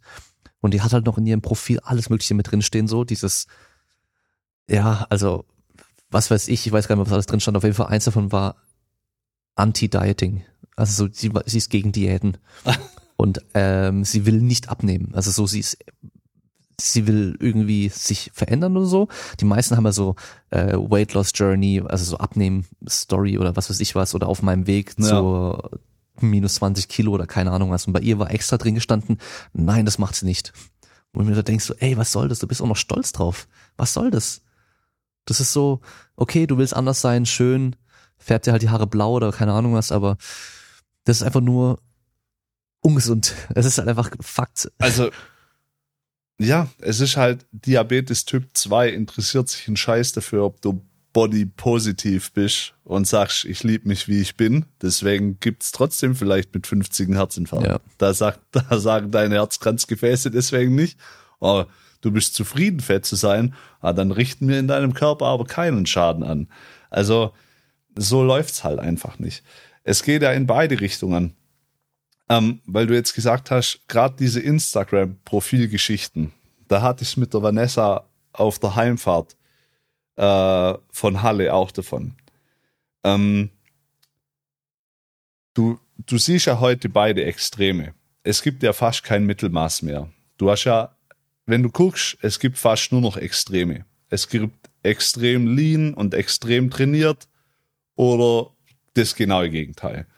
Und jeder hat so das Gefühl, dass er seinen Standpunkt verteidigen muss, gegen wen auch immer. Ich frage mich warum. Ähm, das Ding ist, was, wo ich halt immer ein Problem sehe, egal in welche Richtung das jetzt geht, ja, egal ob ich muss ultra schwer werden, um jetzt viel heben zu können, oder ich muss jetzt ultra lean sein, Hauptsache bei mir sieht man jede Ader.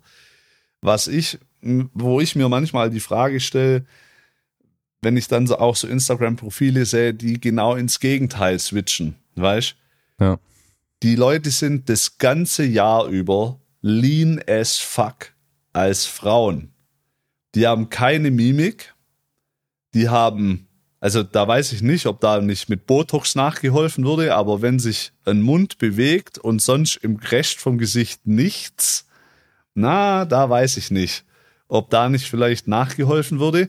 Und wenn man dann schaut, dann muss man sich halt auch immer die Frage stellen, wenn jetzt jemand Substanzen konsumiert, egal welcher Art und Weise, dann würde ich es für fair halten, das auch so zu benennen. Ja, Janice Finkelman, die Powerlifterin aus den USA, die gibt halt zu, ja, ich nehme Stoff und deswegen sehe ich so aus, wie ich aussehe.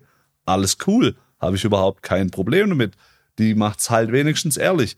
Ein Problem hätte ich, wenn diese Person sagen würde, ja, ich wog 19, äh, 2013, wog ich noch irgendwie 54 Kilo und jetzt wiege ich irgendwie 86 Kilo, äh, habe eine tiefere Stimme als ich, ja, und das ist alles natural. Du musst halt nur 2,1 Gramm äh, pro Kilogramm Eiweiß am Tag essen, clean essen und ordentlich trainieren. Kauf meinen Plan.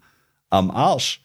Aber das Problem ist halt, da fallen halt so 16-jährige Mädels oder auch Typen drauf rein und sagen dann, oh fuck, ähm, das ist, so funktioniert's. Und jetzt kaufe ich dem seinen Plan. Und da würde ich mir mehr Transparenz wünschen. Wie viele Leute, gerade in dieser Social-Media-Geschichte, wurden schon überführt dessen, dass sie irgendwo gedopt oder irgendwas gemacht haben, wo sie vornherein gesagt haben, nein, niemals, nie, ich mache das nicht, andere vielleicht schon, aber ich nicht. Du musst es nur richtig diäten. Ich hab's, wir waren, ähm, wir waren ja in Halle, da hatten wir es auch davon, ähm, wenn du mal wieder wissen willst, wie echte Menschen aussehen, dann geh mal in die Sauna. Geh mal an einem Sonntag in die Sauna und guck dir echte Menschen an. Geh mal auf die Straße im Sommer und dann zeig mir mal, wie viele Menschen ja so aussehen wie bestimmt, bestimmte Instagram-Profile, die das ganze Jahr rumlaufen, wo ich mir denke, das würde ich keine vier Wochen aushalten. Ja, aber also ich kenne ja auch Bodybuilderinnen im, aus dem Naturalbereich, die sahen auch mal so aus, aber die sahen halt irgendwie vier Wochen so aus. Und in den vier Wochen hatten die keine Periode, nahezu eine Depression, Stimmungsschwankungen, dass es nur so kracht. Und dann habe ich Leute bei Instagram, die versuchen zu verkaufen, dass sie zwei Jahre am Stück genauso aussehen und ist aber total normal. Da wurde nicht nachgeholfen, da wurde nichts gespritzt, da wurde nichts operiert. Das ist alles, das funktioniert nur mit richtiger Ernährung und richtigem Training. Und dann denke ich mir, hier verkauft den Leuten halt einen Haufen Scheiße. Ihr erzählt einfach nur, ihr verkauft einfach Bullshit. Ihr verkauft irgendwelchen Leuten so den Traum, sie wollen jetzt so aussehen, aber um was da dahinter steht, das verschweigt ihr quasi, weil es ein Geschäftsmodell ist. Das ist wie wenn ich morgen anfangen würde, auf ein Cycle zu gehen, fahre, keine Ahnung, die nächsten drei Jahre HGH und weiß, weiß ich was, trennen und alles Mögliche in mich rein. Und dann sage ich in drei, vier Jahren, wenn ich 112 oder 120 Kilo wiege, das war alles nur cleanes Essen und richtiges Training. Ja klar, weil ich die 15 Jahre davor nicht trainiert habe oder was. Weil da habe ich dann das Fitnessstudio zufällig dann entdeckt in der Zeit. Also wenn ich da wirklich empfehlen kann, die macht es nämlich andersrum. Das kann man sich mal angucken. Äh, Stephanie Buttermore, die ist übrigens auch Ärztin. Dr. Stephanie Buttermore bei Instagram. Ähm, die kann man sich mal anschauen. Die hat nämlich das genau andersrum gemacht. Die hatte so einen Lifestyle, die war auch lean as fuck die ganze Zeit und irgendwann hat die gesagt, boah, ich gehe fast kaputt mit diesem, mit diesem Ding mit Instagram und ich muss immer so aussehen und ich muss immer Bikini-Pics hochladen mit Sixpack und bla. Und die ist dann hergegangen und hat gesagt, ich esse jetzt wieder ganz normal. So lange, bis mein Körper sagt, ich bin satt. Hey, und soll ich dir was sagen? Die sieht jetzt nach einem Dreivierteljahr, die hat mit Sicherheit acht Kilo zugenommen, ja. Und die sieht auf einmal wieder aus wie ein echter Mensch und nicht wie äh, so ein Holocaust-Überlebender. Hm. Weißt du, wie ich ja, meine? Ich habe es auch gesehen, das Profil. Und also und da sage ich, okay, warum warum keine Transparenz? Ja, weil sich Transparenz einfach nicht verkauft, ja, weil die Leute Angst haben, äh, ich verliere Follower, ich verliere Geld, ich verliere Fame, ich verliere weiß der Geier was. Dabei ist das sowieso ja alles nur eine Schausch, also es ist wie ein Film. Instagram ist nicht das reale Leben.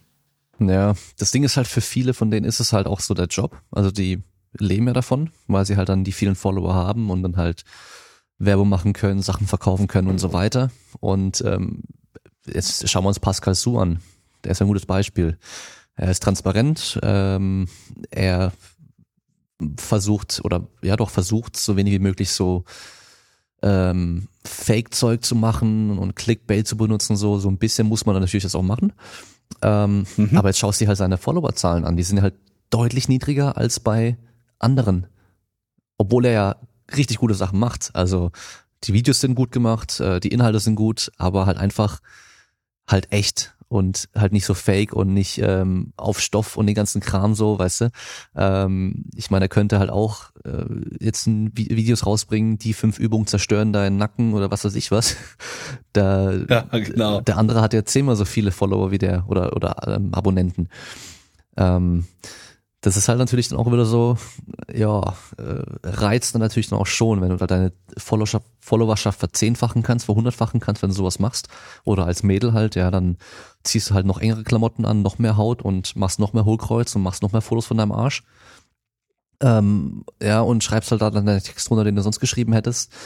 Ist natürlich dann verlockend, aber was ich immer so witzig finde, wenn ich dann halt so Profile dann sehe, die mir dann vorgeschlagen werden, von Leuten, die halt irgendwie noch weniger Follower haben als ich. Ich habe jetzt dann knapp 3000 und die machen trotzdem an dieses jeden Tag so Bilder und äh, nur so Zeug wie die wie diese ganzen Riesenaccounts auch und alles so fake, wo ich mir so denk, so warum machst du denn den Stress? Für was denn? Was soll das? Hast du jetzt Hoffnung, dass du auch noch so groß wirst? Aber worauf ich mal gespannt bin, in 10 Jahren, in 20 Jahren, 30 Jahren, was aus diesen ganzen Influencern wird. Weil genau das. Es gibt noch keinen Influencer ja. in Rente, weißt du? Ja, und vor allem ähm, was, was sagt sowas irgendwann mal über dein Portfolio aus? Also, das ist ja vergänglich, ja. Irgendwann wird in diesem Bereich jeder von irgendjemand Jüngerem abgelöst. Ja, genau. Da kommt jemand, der hat einen besseren Booty oder der hat bessere Boobs oder einen krasseren Sixpack oder einen dickeren Arm oder weiß der Geier, ein hübscheres Gesicht keine Ahnung. Jeder wird älter. Und alles läuft sich tot. Ja, dann kommt eine neue Proteinfirma, die bessere Werbung macht, oder dann kommt ein, ein neuer Klamottenhersteller, der noch geilere Leggings macht, oder weiß der Geier. Und irgendwann wird der Zahn der Zeit und der Markt das alles regeln. Und natürlich jede Zeit hat irgendwo ihre Vorbilder, ja, und ihre Ideale. Die Frage ist halt, wie integer wird jemand sein, wenn sich mal irgendwas dreht? Mal, ich, also was mich interessieren würde, wenn morgen durch Zufall, oder was heißt durch Zufall, mal gesetzten Fall, morgen würde sich das Körperbild von Männern und Frauen, das Idealkörperbild der Gesellschaft von Männern und Frauen dahin wandeln, dass auf einmal nicht mehr äh, muskulös und lean das neue Schönheitsideal verkörpern, sondern was würde passieren, wenn ab morgen einmal das Idealbild wäre, dass die alle so ein bisschen chubby wären. So skinny, fat, chubby. Ich gebe dir Brief und Siegel drauf. 50 Prozent, wenn nicht mehr, dieser ganzen Instagram-Größen würden sich dahingehend verändern.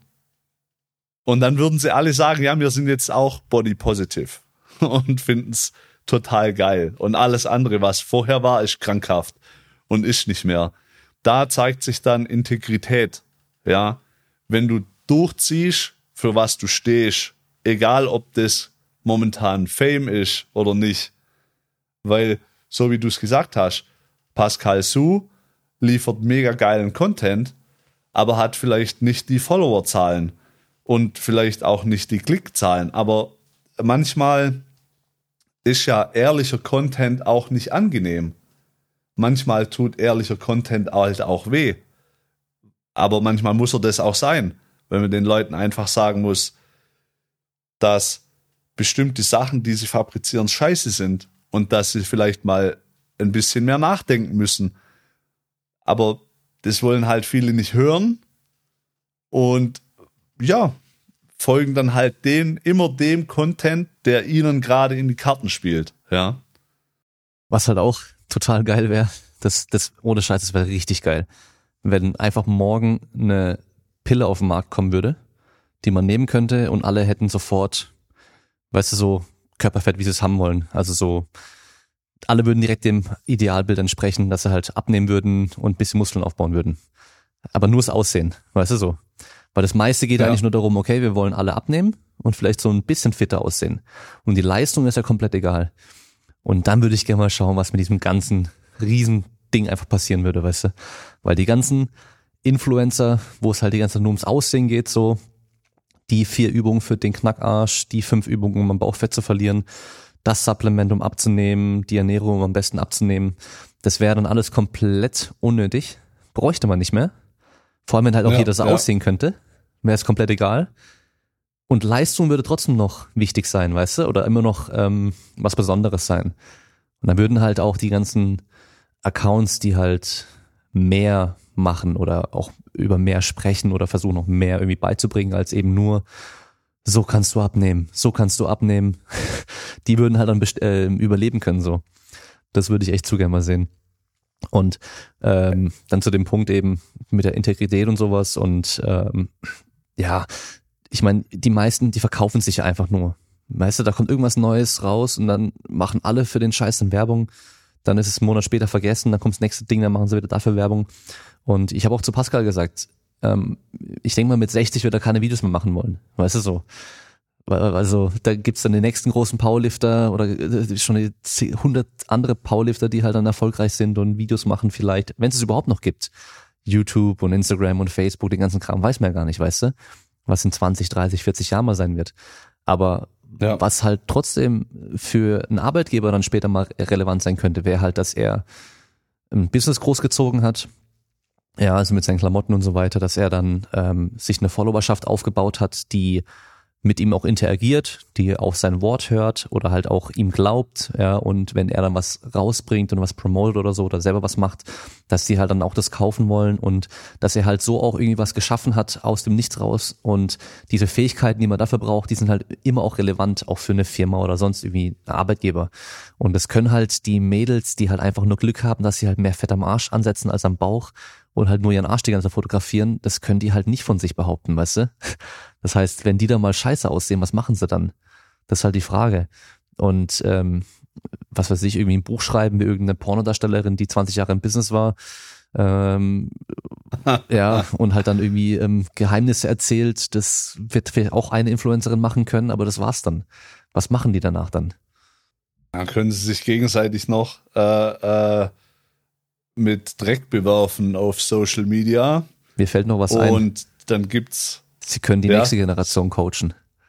Business ja, Coaching. können, genau, dann wird quasi Business Coaching für äh, Influencer verkauft äh, oder für, für Instagram äh, Models. Das ist wie ein Bekannter von mir ist Fotograf, der sagt immer, es dürfte eigentlich gar keine Arbeitslosen mehr geben, weil entweder du bist Model oder Fotograf. Ja, Ähm, da ist es ein bisschen so ähnlich.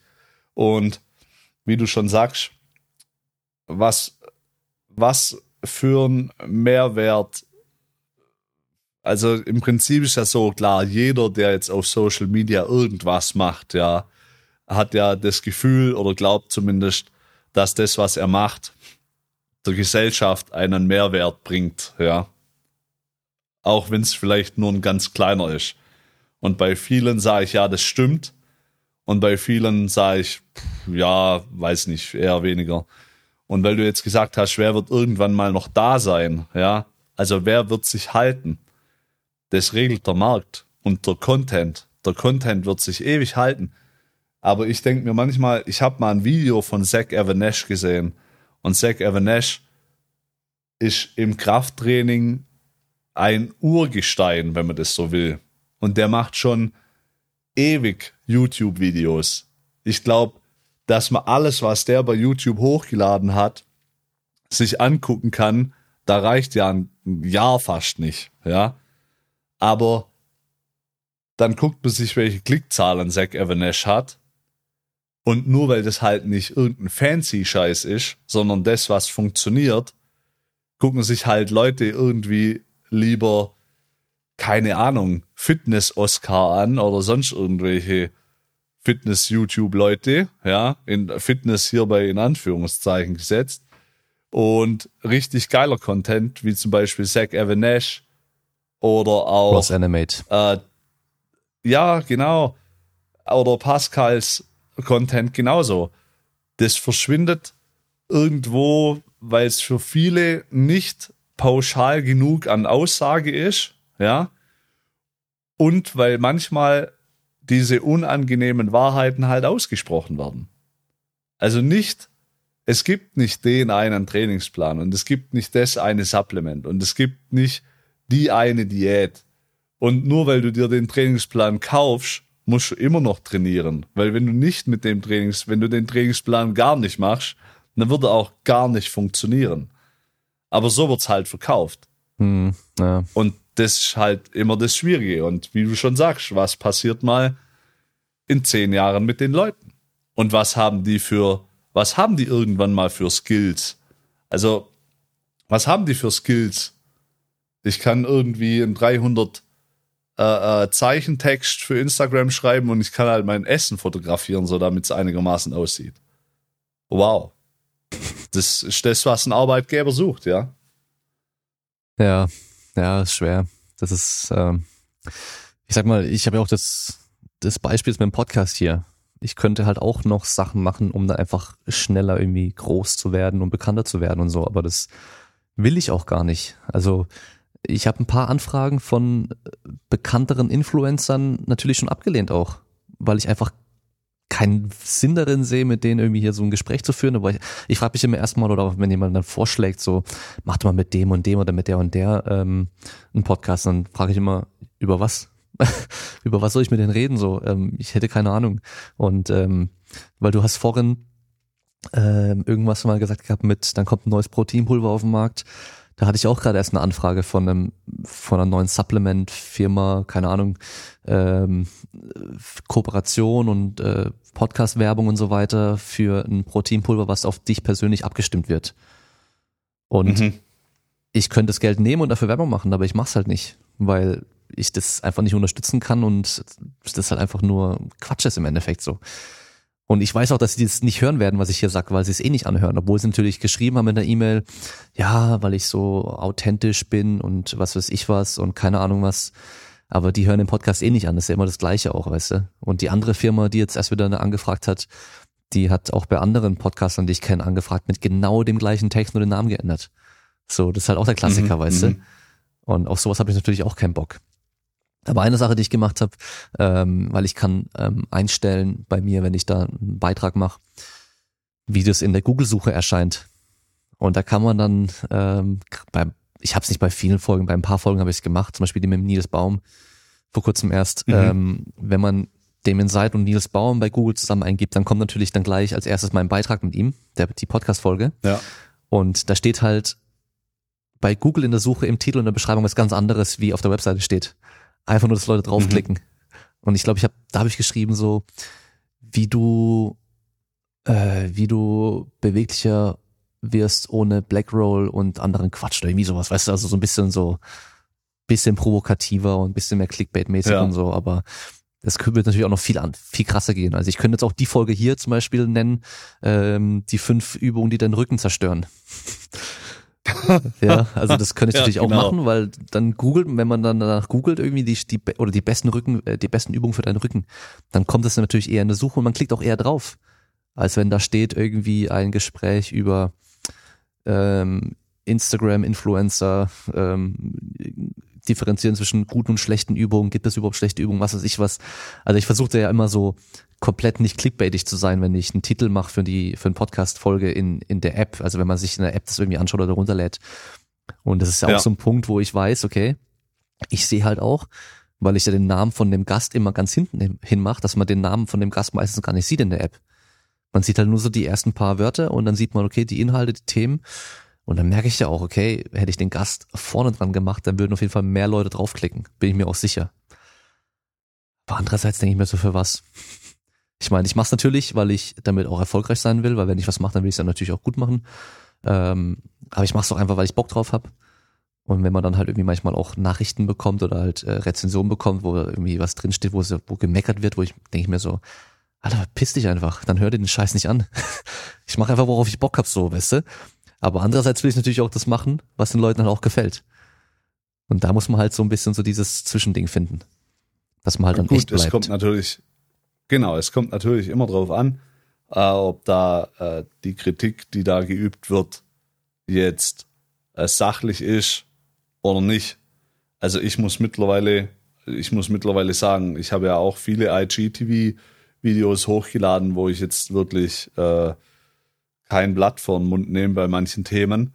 Und da haben sich dann schon auch einige gemeldet und haben gesagt, ja, wir sehen das genauso. Ähm, es gibt auch viele, die jetzt da, sage ich mal, die, die Meinung von mir da teilen. Ja, egal, bei manchen Themen ist der eine, bei anderen Themen ist vielleicht ein anderer. Ähm, wichtig ist halt, dass man da letztendlich integer bleibt. Ja, man kann mir jetzt da angreifen, das haben auch schon viele gemacht. Ja, die Wortwahl ist manchmal nicht immer so günstig. Ja, okay. Dann kam das zwei, dreimal und mittlerweile versuche ich mich da wirklich zurückzuhalten. Jetzt ist der Witz an der Geschichte, na, wenn ich in Videos fluch und je derber ich mich ausdrücke, je mehr feiern es die Leute an. Klar. Okay. Auf der anderen Seite kommen dann aber wieder gewisse andere Personengruppen und sagen, ja, hm, ob man das so ausdrücken muss, kann man ja auch anders, man kann sich da auch gewählter ausdrücken, ja. Ja, und das stimmt. Und das Problem an der Geschichte ist, jetzt stehst du wie zwischen zwei Stühlen. Jetzt hast du die eine Seite, die quasi sagt, ich find's cool, wenn der redet, wie ihm Maul gewachsen ist.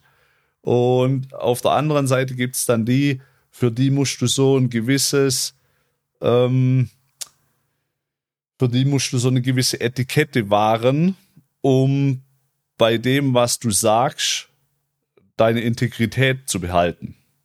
Weil das ist ungefähr so, wie wenn ich jetzt äh, zur also wenn ich jetzt zum Bankberater gehe und der kommt irgendwie in einer Latzhose und Gummistiefel rein, das macht ja den Bankberater nicht schlechter. Ja, wenn er noch, vielleicht noch eine Mistgabel mit dabei. Aber es kommt schon so ein bisschen strange rüber. Ja.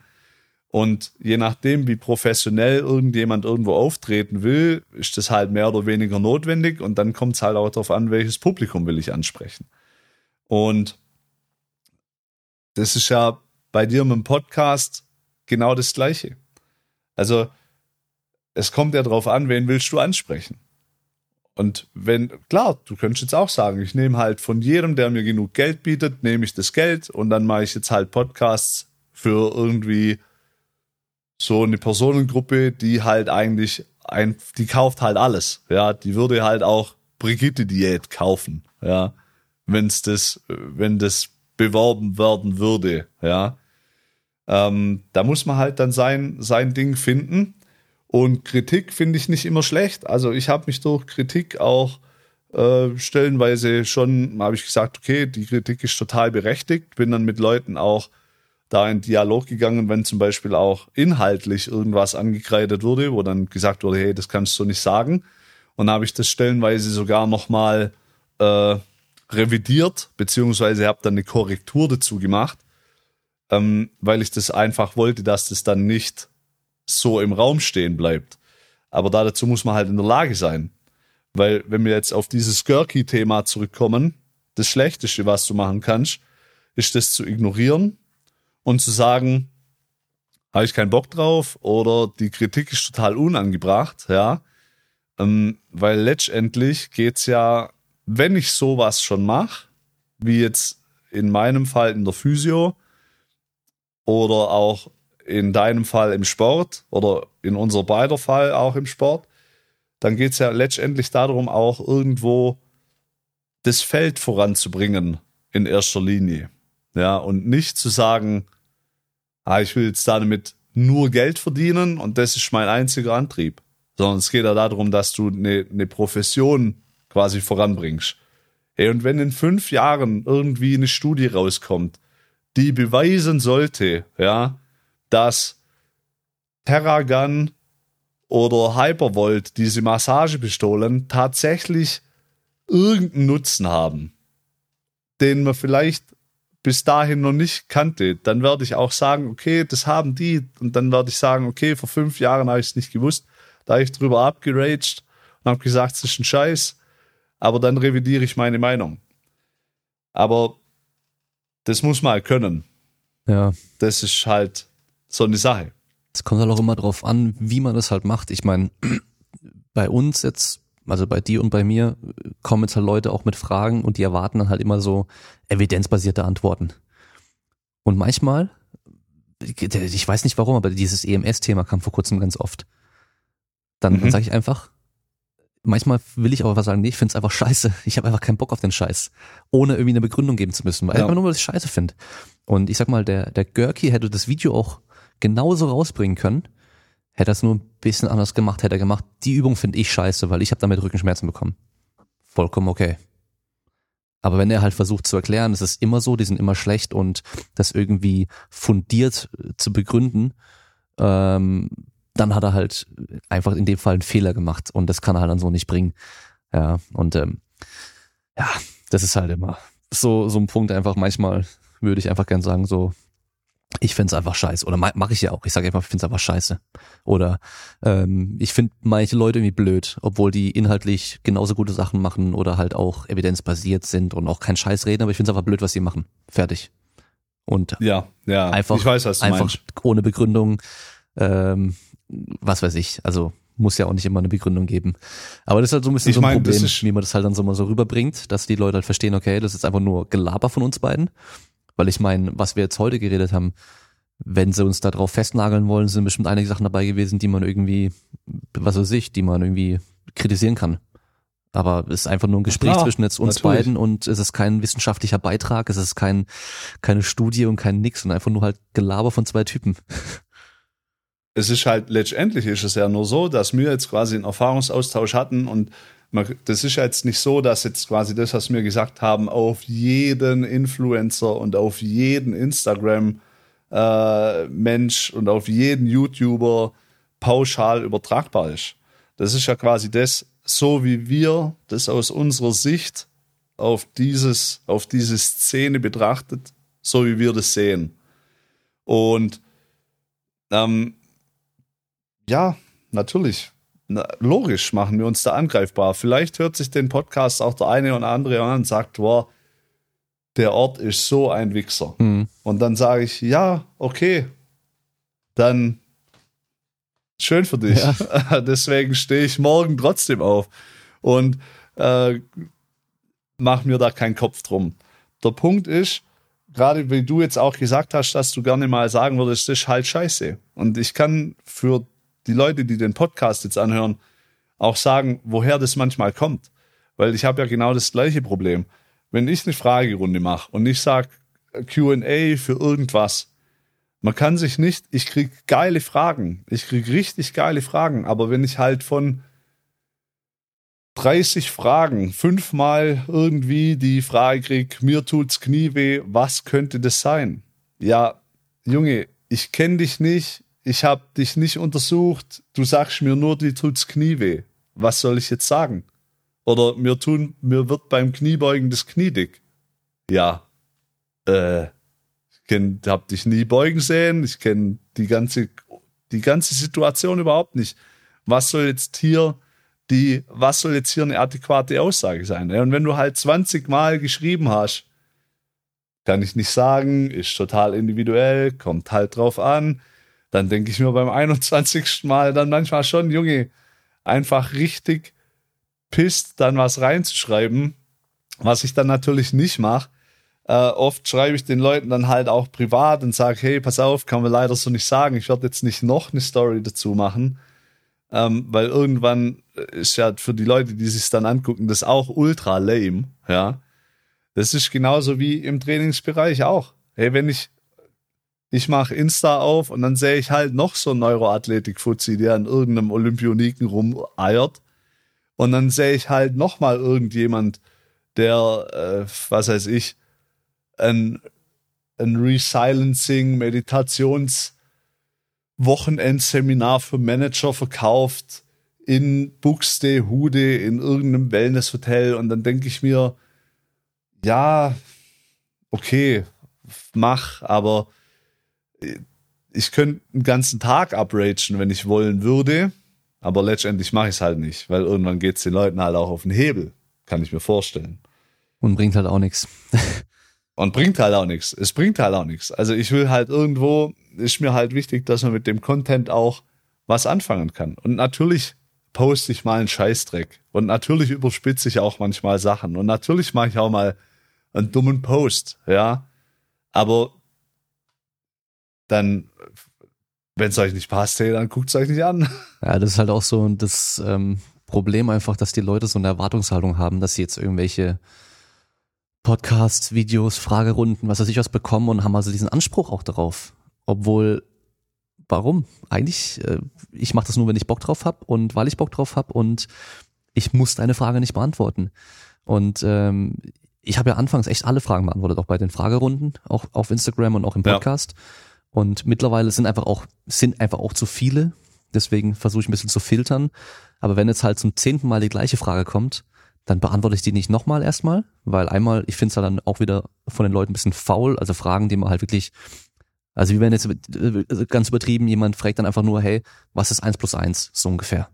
Also das kannst du entweder selber ausrechnen oder bei Google eingeben und nachgucken. So Fragen habe ich keinen Bock mehr zu beantworten. Ähm, und genauso halt auch, wenn, wenn, das, das merkst du ja, weil wir haben ja alle irgendwie den gleichen Kreis von Leuten. Und dann siehst du halt, jemand stellt dir die Frage und du beantwortest die und dann schaust du die Stories bei dir an, schaue ich bei Pascal, schaue ich bei Paul, schaue ich bei Alex und jeder von denen eine gleiche Frage bekommen. Und dann denke ich mir so, Alter, warum stellst du 20 verschiedenen Leuten die Frage? Warum stellst du dann auch mir die Frage? Hinterfragst du dann, was ich antworte oder, oder glaubst du es mir nicht oder willst du von allen einfach die Antwort wissen, damit du sicher sein kannst, dass es auch stimmt? Also bei so ganz einfachen Themen, weißt du?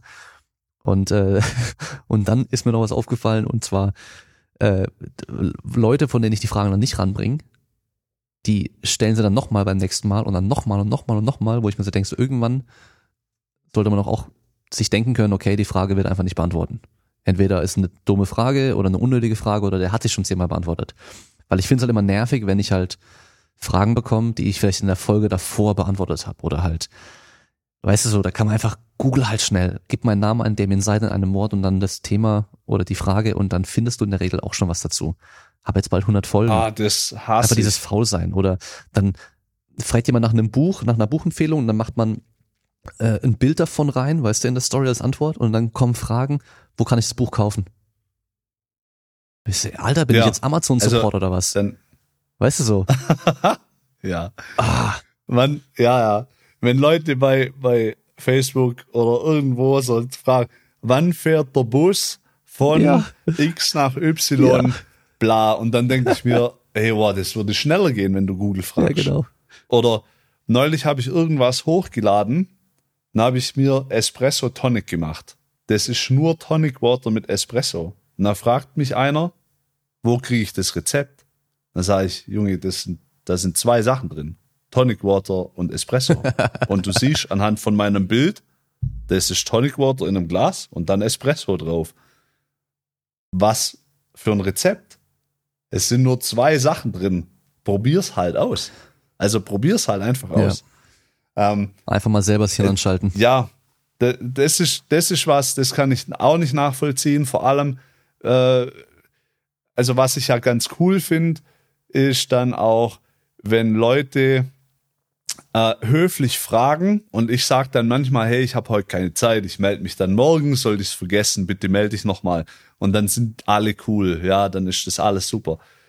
Aber es gibt ja halt auch so Fälle, da wird halt irgendwie eine Frage gestellt zu irgendeinem Content und na kann das sein, weil sorry Leute, aber ich habe tatsächlich noch einen Job, ja, wo ich tatsächlich mit echten Menschen arbeite äh, und alles, was bei Instagram läuft, ist halt free, ja, das kostet ja nichts. Und dann kann das sein, ich vergesse einfach mal irgendjemand zu antworten.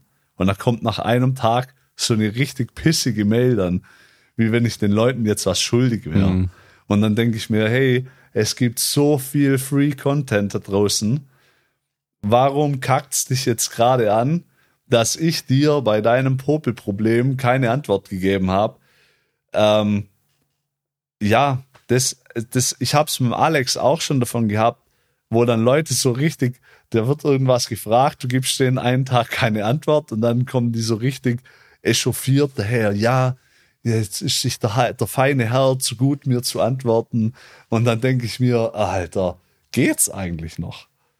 Also du kannst, dann schreibe ich immer, du kannst ja gern bei mir vorbeikommen. Eine Stunde kostet so viel und dann können wir das besprechen, wenn du Bock hast. Aber ich mache echt gern Free Content. Ohne Scheiß habe ich überhaupt keinen, da bricht mir keiner ab, ja, da bricht mir kein Zacken aus der Krone. Aber wenn es dann so in so eine in so eine Richtung geht, wo die Leute auf einmal Anspruch drauf erheben, dann finde ich es ganz, wird's ganz komisch. Und vor allem halt deine eigentliche Arbeit auch kostenlos haben wollen. Das ist wie wenn du halt jemanden ja, bei das, Instagram das siehst kommt ja als noch Friseur dazu. und dann schreibst du dem so, hey, äh, schneidest du mir die Haare, so im Endeffekt. Kostenlos natürlich dann. Ja, Ist ja auf genau. Instagram. Ja.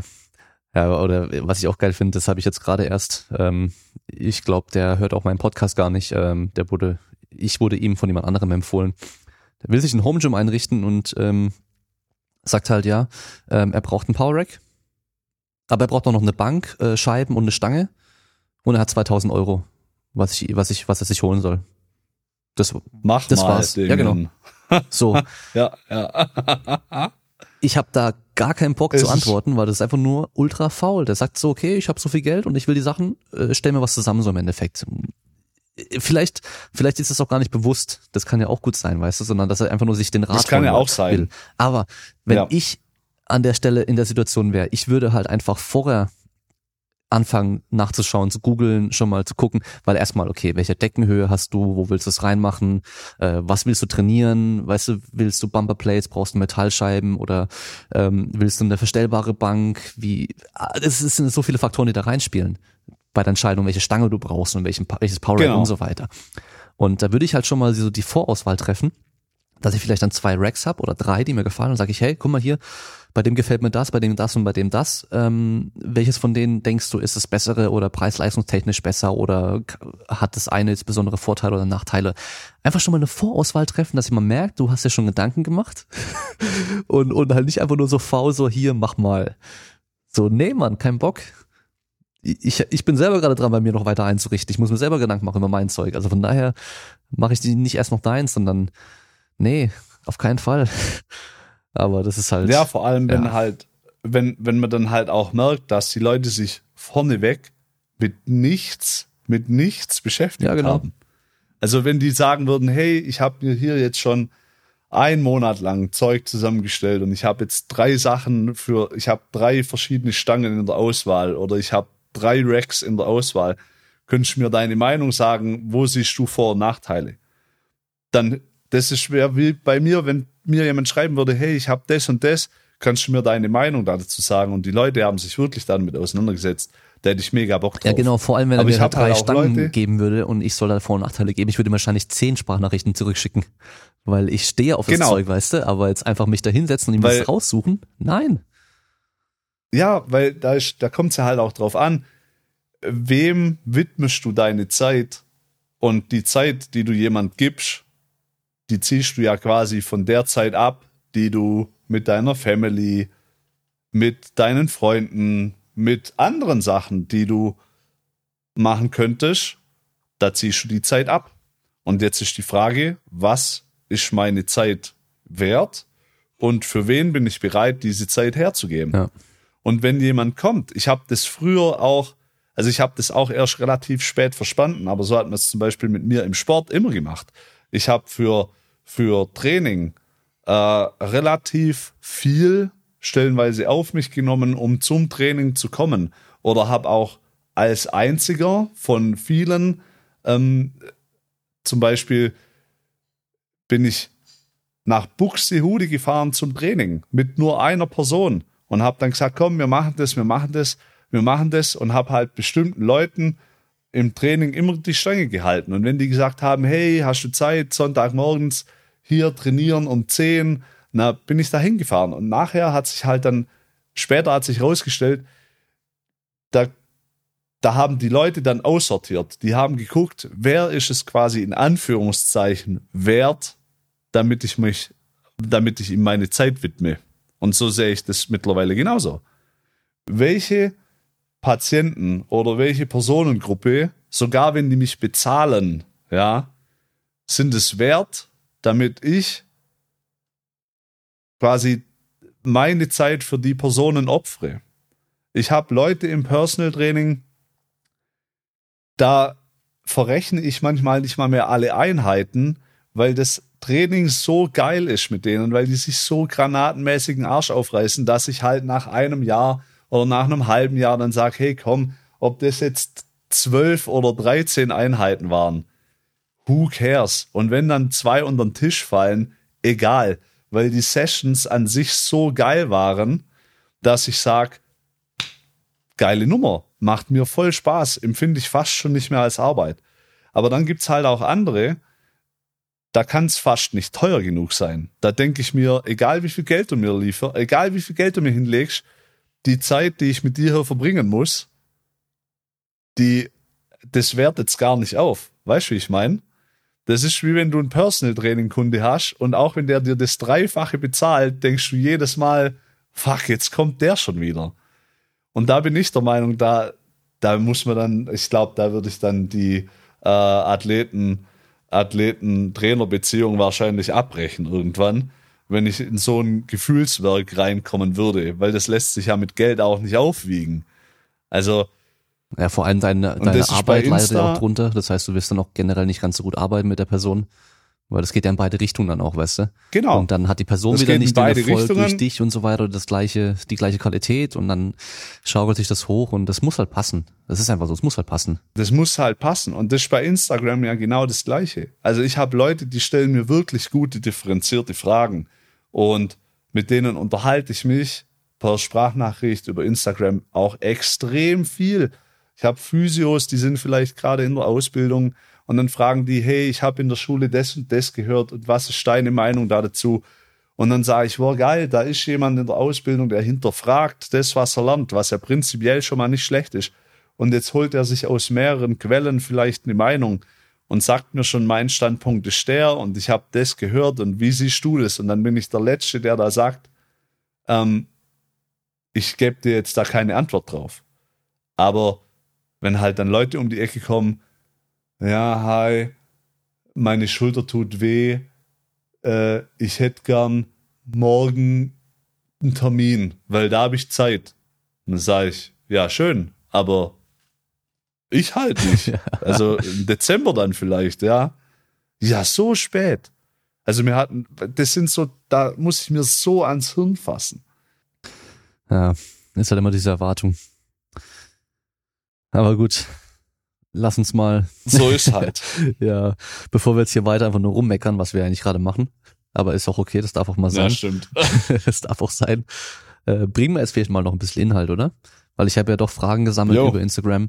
Und ich würde es eine Frage, die genau. ich eigentlich am Ende hatte, direkt vorziehen, weil die passt jetzt hier gerade noch ganz gut rein.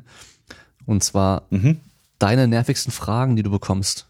Und ich glaube, eine davon ist auf jeden Fall, kannst du mir ein Physio am Ort XY empfehlen? Kannst du mir ein Physio am Ort XY empfehlen? ja, die kommt sehr die häufig. Die war auch bei mir in der Fragerunde wieder mit drin. Ähm, die, die kommt, die kommt bei mir tatsächlich extrem oft.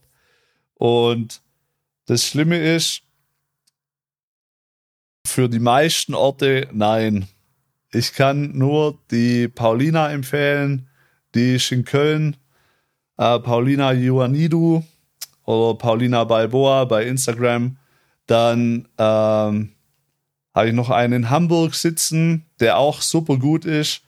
Äh, gut, klar, bei mir in der Umgebung ähm, gibt es jetzt nicht so viel. Dann kann ich mittlerweile in Karlsruhe zwei empfehlen. Äh, die heißen Die Movement Physios bei Insta. Die machen auch einen guten Job. Aber ich glaube, das ist halt im Großen und Ganzen leider auch schon. Wie heißt der in Hamburg? Die Leute, mit denen ja. in Hamburg, äh, warte kurz, das muss ich schauen. Nicht, dass ich jetzt was Falsches sage. Also ich habe den Namen richtig im Kopf. Der heißt bei Instagram Jorit-28. Okay. Der hat äh, keinen Namen drin, aber mit dem äh, mail ich immer auch mal wieder so hin und her. Und da weiß ich auf jeden Fall, dass anhand von seinem Know-how kann der schon nicht schlecht sein. Ja, der hinterfragt auch viel, liest Studien, ähm, da bin ich auf jeden Fall der Meinung, dass der äh, die richtige Anlaufstelle ist für Leute in Hamburg. Ähm, und klar, dann gibt's noch, wen ich auch immer empfehle, sind die Jungs von äh, Physio Meet Science. Die sind ja aber auch in Köln. Äh, wobei die machen natürlich halt im Fortbildungsbereich extrem viel. Ähm, ja, und das war's mhm. eigentlich, weil die ganzen anderen, mit denen ich schulisch zu tun hatte, kommen ja entweder bei mir aus der Ecke oder sind dann halt aus Österreich und aus der Schweiz. Ja. Aber da kann ich euch nicht mal direkt sagen, wo die genau wohnen, weil ich es nicht weiß. Mhm. Und ich, ein Physio in Österreich ist halt so, wie wenn jemand sagt, kennst du einen guten Physio in Deutschland? Ja gut, wo in Deutschland? Also ich glaube jetzt nicht, dass jemand sieben Stunden zum Physio fährt. Ja, da haben wir direkt die nächste Frage, die auch passt, und zwar deine Meinung zu Physio Meet Science und ob da der Premium-Account sinnvoll ist. Ja, ja und ja. Also Physio Meet Science ist richtig bockstark. Die Jungs machen einen richtig guten Job und lohnt sich dieser Premium-Account? Naja, also wenn du Studien liest und wenn du, ähm, sag ich mal, da damit arbeitest, dann lohnt es sich auf jeden Fall. Wenn die Person, die diese Frage gestellt hat, jetzt natürlich sagt, ich gucke mir sowieso keine evidenzbasierten Sachen an, dann wird er sich sowieso nicht lohnen, weil äh, dann gibst halt 10 Euro aus und guckst dir den Content ja. nicht an. Dann lohnt sich's nicht. Aber für, wenn jetzt jemand sagt, ich will evidenzbasiert arbeiten und will mir da einen Input quasi erleichtern, dann definitiv ja. Hm. Ja, ist ja vor allem eine Zeitersparnis. Also im Endeffekt zahlst du ja ein bisschen was dafür, dass die Jungs dann sozusagen Vollzeit sich um die ganze Forschung kümmern können und die halt dann gut verpackt und leicht verdaulich und auch ähm, also nicht so in, was weiß ich, 10.000 äh, Seiten, sondern halt eben auf ein paar Seiten kurz und prägnant dir dann liefern können, dass du halt die Zeit sparst und nicht halt jede Studie selber lesen musst, jedes Review selber lesen musst. Macht natürlich trotzdem Sinn. Ähm, also immer wieder mal selber ein bisschen nachgucken auch, damit du halt dann nicht einfach blind denen vertraust, wobei du halt davon ausgehen kannst, okay, die leisten gute Arbeit. Und dann, wenn du halt selber viel arbeitest und so weiter, dann fehlt halt irgendwo auch die Zeit, um halt bei der Forschung wirklich alles zu lesen. Und das ist halt einfach das größte Problem so. Richtig. Wenn ich da auch noch ganz kurz erwähnen will, weil mir das einfach äh, am Herzen liegt, weil ich stehe einfach drauf, wenn Leute gute Arbeit leisten. Ähm, das ist Patrick Breilowski aus Köln. Seine Seite ist for-the-athlete.com out of the box Sport Science. Mhm. Der liefert auch richtig geil äh, Material für Physios und Trainer. Also für alle, die da auf der Suche sind, ist das die richtige Anlaufstelle. Dafür habe ich sogar auch einen Zugang, aber ich habe es immer noch nicht geschafft, da mal endlich reinzugucken. Also muss ich auch mal unbedingt noch machen. Ja, aber macht auf jeden Fall auf den ersten Blick auch einen sehr guten Eindruck. Ja. Okay, dann machen wir mal weiter und ich würde sagen, wir machen die Fragen, also die Antworten mal super pauschal und schnell. Nee, also pauschal muss es nicht sein, aber halt genau. auf jeden Fall ein bisschen schneller. Und zwar, wann macht passive und wann macht aktive Behandlung Sinn?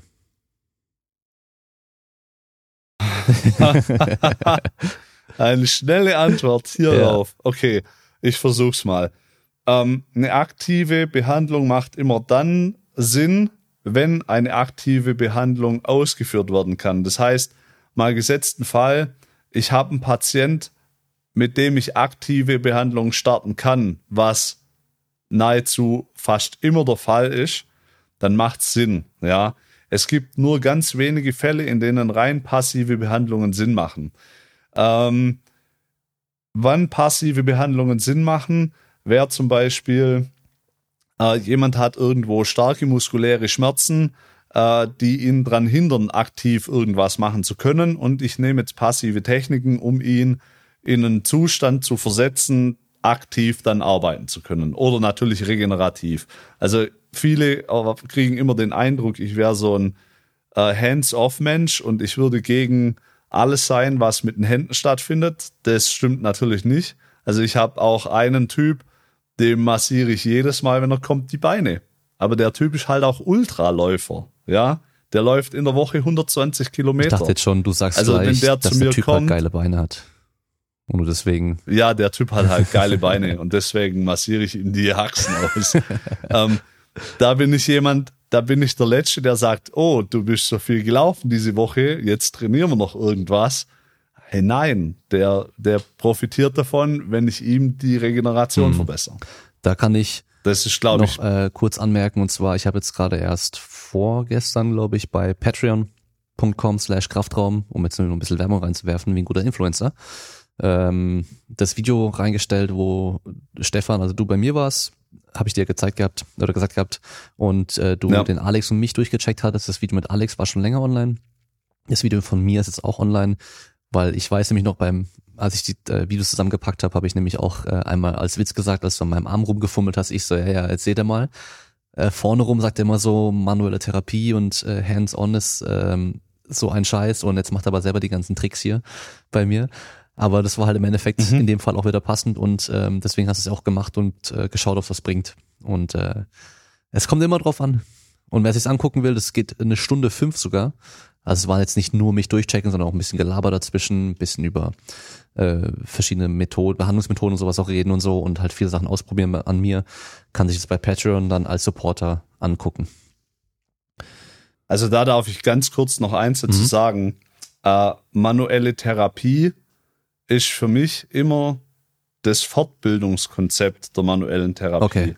Manuelle Therapie bedeutet für mich nicht alles, was ich mit den Händen Okay. mache. Also sonst, äh, dann hätte ich als Physio ein Problem, wenn ich Patienten gar nicht mehr anfassen dürfte. Also ich nutze das schon. Ich bin nur gegen die äh, pauschale Verwendung von einem Therapiekonzept, das nur alleine darauf aufbaut. Okay. Gut, ähm, dann passende Frage. Essentielle Fortbildung für Physiotherapeuten für die Behandlung von Sportlern. Sportphysiotherapie. Das Studium dann. Also das Ja oder ein Sportphysio. Also der Sportphysio ist ja eine äh, eigenständige Fortbildung. Die kann ich da jedem empfehlen, der jetzt sagt, ich will mit Sportlern arbeiten. Es macht selber dann natürlich Sinn, Sportler zu sein. Ja. Und wer dann sagt, ich will noch äh, das Studium on top setzen, beste Entscheidung meines Lebens, sage ich ganz ehrlich. Ich würde, wenn ich heute noch mal, also wenn ich heute von der Schule abgehen würde mit dem Wissen, das ich hätte, ja, dann würde ich ein Sportphysio machen, zwei Jahre lang und würde dann im Anfang, im Anhang das Studium hinten ran schieben und ich glaube, das wären dann die einzigen zwei Fortbildungen, die ich machen würde. Okay. Das Spaß auf jeden Fall ein bisschen Geld dann. Da sparst richtig Ja. Geld. Also glaubt's mir, ich habe so viel Geld für Fortbildungen zum Fenster rausgeworfen für nichts, nur um nachher festzustellen, dass es scheiße war. Ja. Und natürlich, was sehr gut war, ähm, eins muss ich natürlich sagen, das sind natürlich Fortbildungen, die jetzt speziell auf die Physio ausgerichtet waren. Ja, die, ähm, ich war bei Adam Meekins, das war auch richtig geil. Und beim Patrick Breilowski war ich auch, das war auch richtig geil. Also Adam Meekins zur Schulter, das kann ich auch jedem empfehlen. Hm. Okay, dann hier die nächste Frage. Wie vermittelt man als Physio dem Patienten, Selbstverantwortung bei Schmerzen zu entwickeln? Ja, Aufklärung würde ich sagen. Ähm, da geht es in erster Linie mal darum, dass man mit den Patienten Klartext reden muss. Also man muss den Patienten erklären, was das Problem ist und warum das so ist, wie es ist. Ja, ich weiß, dass das manchmal schwierig sein kann, das verbal so zu vermitteln, dass der Patient das versteht und das wird auch nicht in einer einzigen Physiotherapiesitzung funktionieren. Ja, das ist ein Prozess. Aber man muss den Leuten einfach zeigen, dass sie selbst wirksam sind und selbst dafür verantwortlich sind, es besser zu machen und damit umzugehen. Da gibt's übrigens sogar Seminare dafür. Ähm, so Kommunikationsseminare sind gerade in in der Physiotherapie, wo quasi auf Wortwahl und Gesprächsführung eingegangen wird. Das würde ich in dem Zusammenhang dann empfehlen, wenn da Probleme bestehen. Ja. Ja, und dann hast du wieder das Problem, wenn halt jemand dann diese Videos von Görki gesehen hat, dann da direkt so eine, so eine schlechte Einstellung schon mal zu irgendwelchen Trainingsübungen hat. Und das ist ja genau das, genau der Punkt. Das, da ist halt, genau, da ist jetzt das Problem nachher, da kann es jetzt sehr gut sein, dass ein Patient eventuell durch Vorerfahrung oder durch andere Meinungen äh, natürlich schon eine vorgefertigte Meinung hat. Und ich sag's euch, wenn für den Patient, der bei euch ist, der Arzt, der zu ihm gesagt hat, sein Rücken ist kaputt, ein Heiliger ist und ihr seid nur in Anführungszeichen halt der Physio, der ihn jetzt äh, durchkneten soll, dann habt ihr einen schlechten Stand. Ja, dann müsst ihr euch so gut verkaufen, ja, und so überzeugende Arbeit leisten, dass der Patient nachher sagt, ich vertraue dem Physio jetzt mehr wie dem Arzt, der gesagt hat, dass mein Rücken kaputt ist. Mhm. Ja, das ist immer das Problem, wenn dann einer kommt, ja, mein Knie ist kaputt und dann fragt man so, okay, was ist denn los? Ja, ich habe vor zehn Jahren mal einen Kreuzbandriss gehabt. Dann denke ich mir so, okay. Ja, genau. Und kannst du laufen? Ja. Kannst du dich bewegen ohne Schmerzen? Ja. Also dein Knie ist nicht kaputt. Um es mal ganz einfach zu sagen, so, aber ja. Ja, ja das ist immer so schwierig manchmal. Und ähm, das ist auch äh, zum Beispiel gerade beim Training mit Nico. Ich meine, der hat jetzt äh, ein paar Jahre Probleme mit dem Knie gehabt und immer Schmerzen gehabt und halt, ja, das Knie ist halt schlecht mhm. und so. Und das ist auch so eine Sache, die ich versuche immer wieder ihm so, also wenn er da auch mal wieder so das, das so in den Mund nimmt, so ja, das, das schlechte Knie, dann sage ich, hey, dein Knie ist nicht schlecht. So, hast du Schmerzen? Nein. Also, dein Knie ist nicht schlecht. Und selbst wenn du Schmerzen hättest, ja. kann auch dein Knie trotzdem nicht schlecht sein. Das ist das nächste Ding. Du kannst auch ein schlechtes Knie haben und keine Schmerzen und Probleme haben. Und Richtig. da. Also manche Sachen sind ja tatsächlich auch einfach nur so eine, so eine Kopfsache. Mhm. Ja, da habe ich, aber passen jetzt zwei Sachen dazu. Und zwar einmal Plattfüße. Kann und soll man was dagegen machen? Mhm. Also, äh, wenn die Plattfüße keine Probleme machen, dann würde ich auch nichts dagegen machen, weil abgesehen von äh, Schuheinlagen, die das vielleicht ein bisschen, sag ich mal, unterstützen, ja, äh, kann man jetzt nicht wirklich viel dagegen machen. Man kann zwar mit Fußgymnastik, ja, extrem, also wenn jetzt jemand Probleme mit Plattfüßen hat, dann kann man mit Fußgymnastik das verbessern. Sorry. So. Äh, wenn jetzt jemand Plattfüße hat und er hat Probleme, dann kann man durch Fußgymnastik und Fußtraining das verbessern. Äh, kurzer Fuß nach Yanda, Fußgymnastik gibt es bei YouTube ganz viel. Kann man mal gucken, kann aber auch äh, in diesem Zusammenhang mal mit dem Physio vor Ort sprechen, was es da für Möglichkeiten gibt. Aber letztendlich lässt sich ein Blattfuß jetzt nicht wegtrainieren, in dem Sinn, dass ich sage, jetzt mache ich was und irgendwann ist der Blattfuß weg. Also wenn darauf die Frage abzielt, dann muss ich euch leider sagen, da gibt's nichts. Ich kann das nur so ein bisschen wie unterstützen, ähm, dass die Symptome vielleicht anders werden, wenn ich welche habe. Ist das Ganze symptomfrei, sehe ich keinen Grund, da was zu machen. Ja, und dann auch, äh, was ja viele empfehlen, irgendwie barfuß laufen und äh, minimalistische Schuhe und so weiter. Bringt dir halt auch nichts, wenn du da einfach dann so deinen Fuß halt nicht aktiv, sag ich mal, einfach da so drin hast und halt trotzdem irgendwie nicht drauf achtest, wie deine Stellung im Fuß und im Gelenk und so weiter ist. Ähm, das heißt, wenn, dann musst du das schon auch so machen, eben kurzer Fuß nach Yanda, dass du mal ein Gefühl dafür bekommst, okay, wie kriege ich Spannung ins Fußgewölbe rein und so weiter, dann versuchst du mal ein bisschen mehr zu halten, während ich dann laufe und so. Das sind halt auch so Sachen, also nur wenn man dann barfuß ja. läuft, hast du nicht auf einmal dann ein gutes Training dafür, sondern es kann halt auch genauso schief gehen, gerade wenn man dann joggen gehen, barfuß oder sowas und halt noch mehr dann da reingehen ins Problem. Ja, genau. Und dann eben auch noch passend hier ähm, LWS-Protrusion oder halt Bandscheibenvorfälle. Was kann man mhm. tun? Was kann man danach auch tun? Ähm, das mit der LWS-Protrusion ist von einem ähm, Athleten von mir, mit dem ich jetzt gerade im ersten Zyklus drin bin, der halt da eine Protrusion hat und ähm, Ausstrahlung in die Beine auch hatte und Jetzt gerade, weil du hast vorhin auch gemeint, es kann auch manchmal vom Kopf herkommen, jetzt gerade läuft es auch so ein bisschen schlechter wieder. Aber er sagt halt auch, er hat halt auch einfach gerade viel Stress und so, er kann sich auch vorstellen, dass es davon kommt.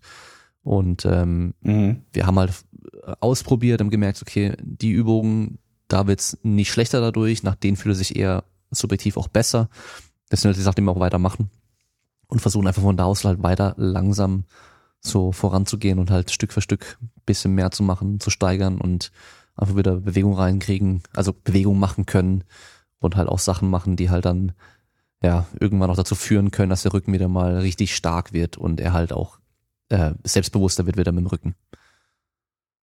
Ja, das ist auch auf jeden Fall der richtige Weg. Also im Prinzip ist da ganz wichtig, dass die Leute wieder äh, Selbstvertrauen in ihren Rücken gewinnen und ähm, man kann das ja auch äh, bis zu einem gewissen Grad dann testen, ob dieser, ob diese Bandscheibenprotusion überhaupt ein Problem darstellt, weil ein riesiger Prozentsatz von der Bevölkerung hat Bandscheibenprotusionen oder Bandscheibenvorfälle oder degenerative Veränderungen am Wirbelkörper äh, oder am Bandscheiben, an den Bandscheiben, ohne dass sie irgendwelche Probleme haben. Also ich bin jetzt 34, ich will nicht wissen, wie nach meiner sportlichen Laufbahn meine Wirbelsäule aussieht, äh, wenn man mich jetzt in ein MRT reinschieben würde. Aber ich habe kein Problem mit dem Rücken und dementsprechend messe ich dem auch nichts bei. Das Problem ist halt, wenn jetzt wirklich äh, eine gravierende neuronale Einschränkung bei einer Bandscheiben, beim Bandscheibenvorfall besteht, wo jemand sagt, ich habe kein Gefühl im Bein oder ich habe einen massiven Kraftverlust, dann muss man da therapeutisch oder sogar operativ was machen. Äh, äh man geht da immer mehr hin in die Richtung, dass man das konservativ behandelt. Aber ich kann, was ich sagen kann, wenn die Person natürlich sagt, ich habe eine Bandscheibenprotusion, aber das ist mal so und mal so und mal ist es okay, aber ich kann meine Übungen machen und danach geht's mir besser, feuerfrei, äh, Mut zum Training und Vollgas. Da bin ich mir fast sicher, dass alles cool mhm. ist. Auch wenn ich es natürlich jetzt nicht hundertprozentig sagen kann, weil ich die Person nicht kenne, aber ich würde dem nicht so viel beimessen, wie manchmal äh, dieser ganze Zauber da aufgeblasen wird. Mhm. Okay, dann hier, das ist auch immer gut, äh, passend zu dem, was wir vorhin schon hatten. Leichte Skoliose, und der Orthopäde sagt gar nicht trainieren. Das ist pauschal Bullshit. Ja.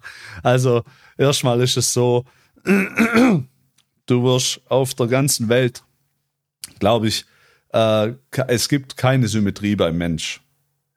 Ja.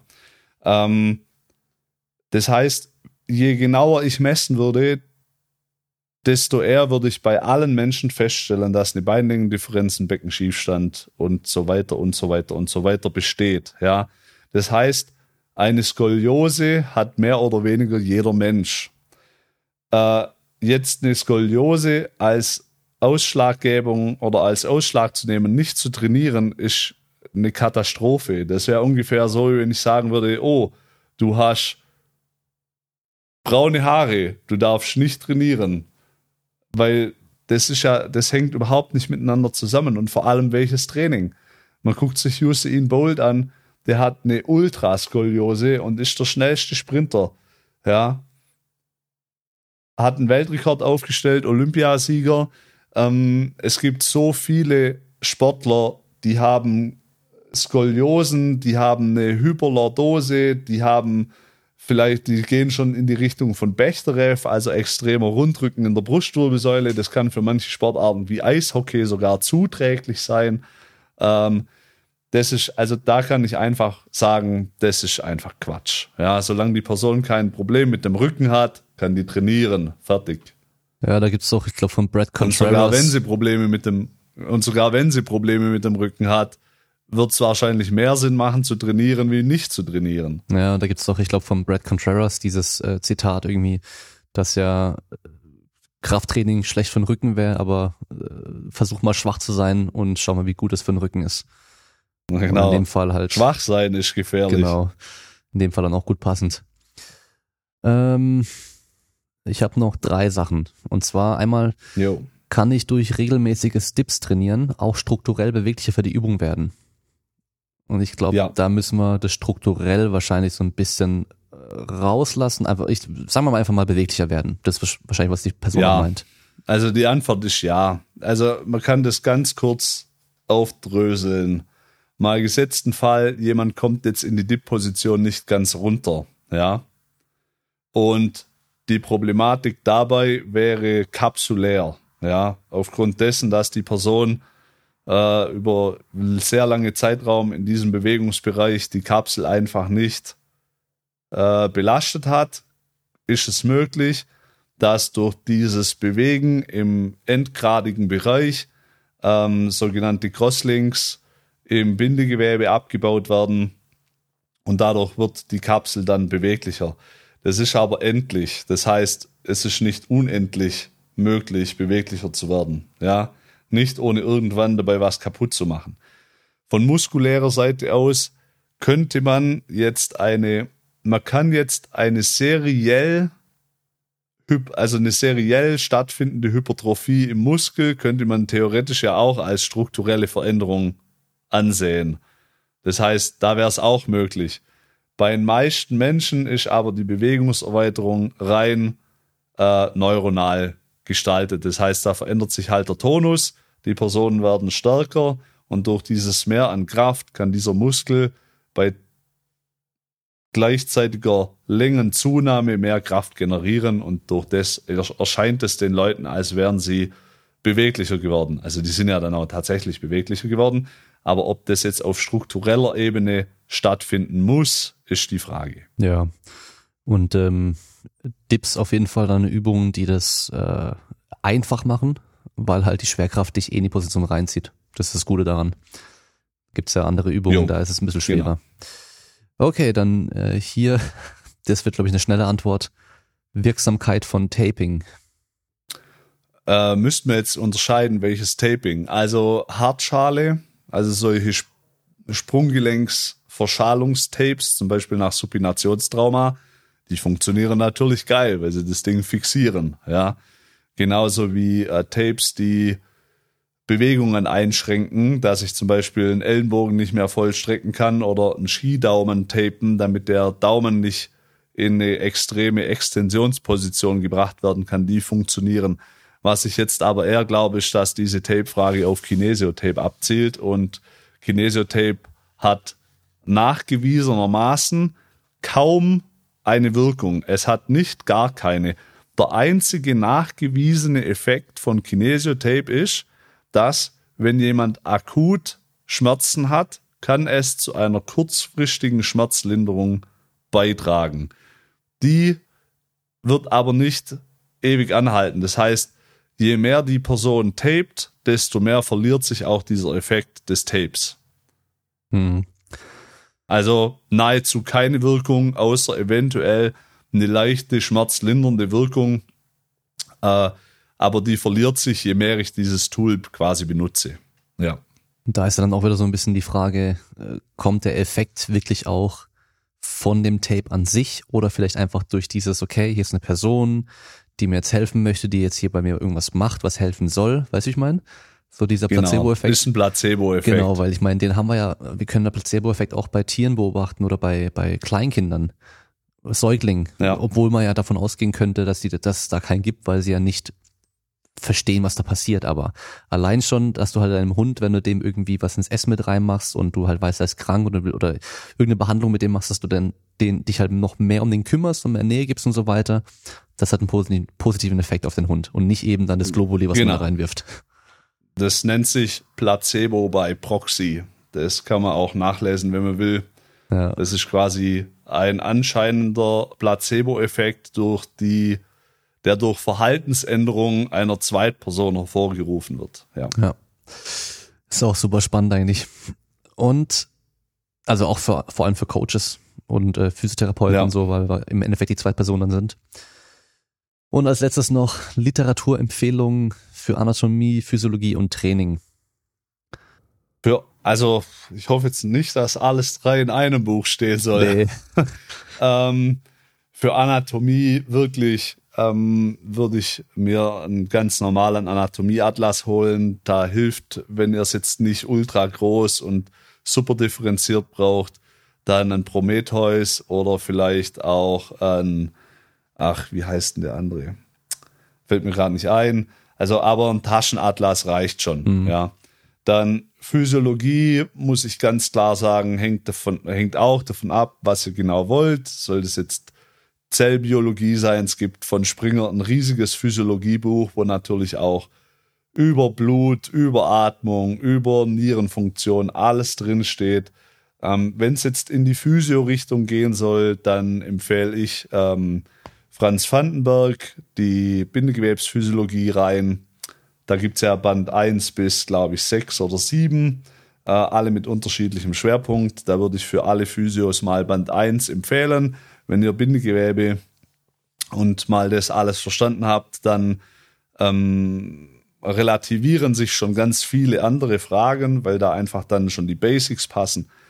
Und ich glaube, beim Training, da hängt es auch sehr stark davon ab, was jemand sucht. Wenn wir jetzt bei äh, Krafttraining, wenn wir jetzt von Krafttraining sprechen, äh, ähm, hier Kramer, dann, wie heißt Satsiowski. der andere? Setziowski, genau.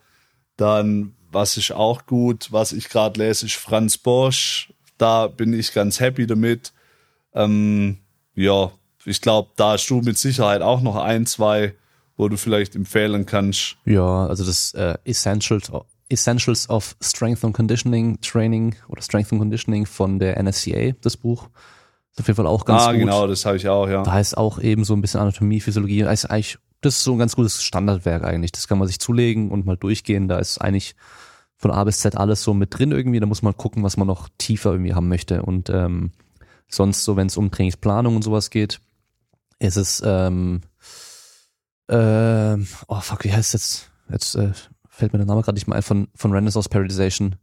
Das ähm, Scientific Principles of Strength Training, genauso heißt's.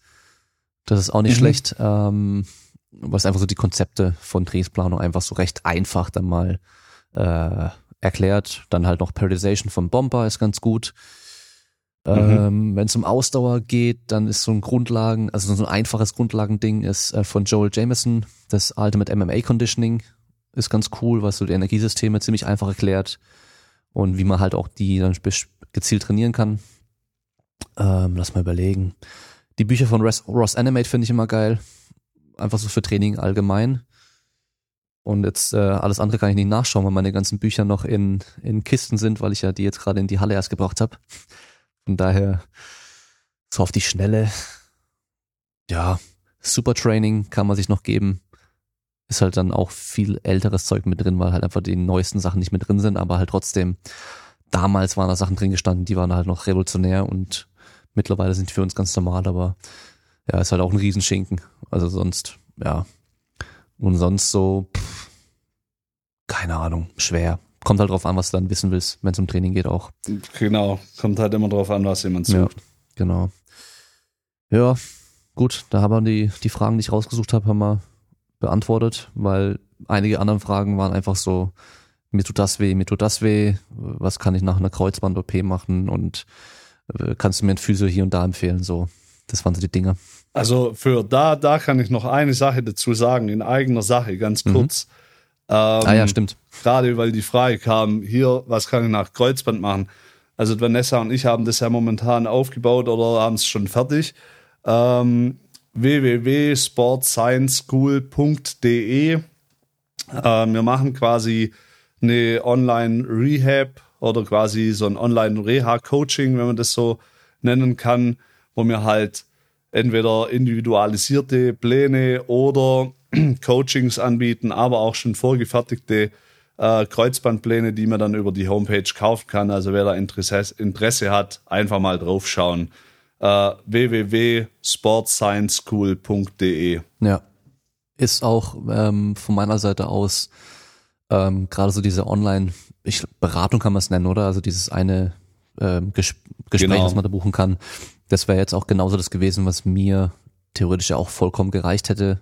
So, wenn man vergleicht mit dem, was wir damals bei mir in der Garage gemacht haben, ist genau das eigentlich, was ich dann gebraucht hätte. So, man spricht alles durch, man, was gibt's für Probleme, Symptome, was könnten mögliche Ursachen sein, probier mal das aus, macht man schnell, das geht ja auch alles meistens ähm, einfach so in einem normalen Raum, muss man nicht im Kraftraum sein. Genau. Und äh, Ja. dann gibt's äh, Vorschläge für Übungen, die man ausprobiert und dann von da aus einfach weiterschauen kann, ja. Also das ist auf jeden Fall eine gute Sache. Und vor allem auch für die ganzen Leute, die Krafttraining machen, ihr seid alle nicht kaputt. Also keiner von euch hat eine richtige, wirkliche Verletzung. Ihr habt alle nur irgendwelche Überlastungserscheinungen oder solche kleinen Geschichten, die meistens recht einfach zu beheben sind. Ja, also das ist ja das, das Ding, warum sowas dann auch irgendwie sinnvoll ist. Das ist nichts, wo man dann irgendwie ein halbes Jahr in Behandlung gehen muss, sondern okay, ähm, probier mal das so und so aus und mach mal bei der Übung das und das ein bisschen anders und dann wird meistens schon gut sein.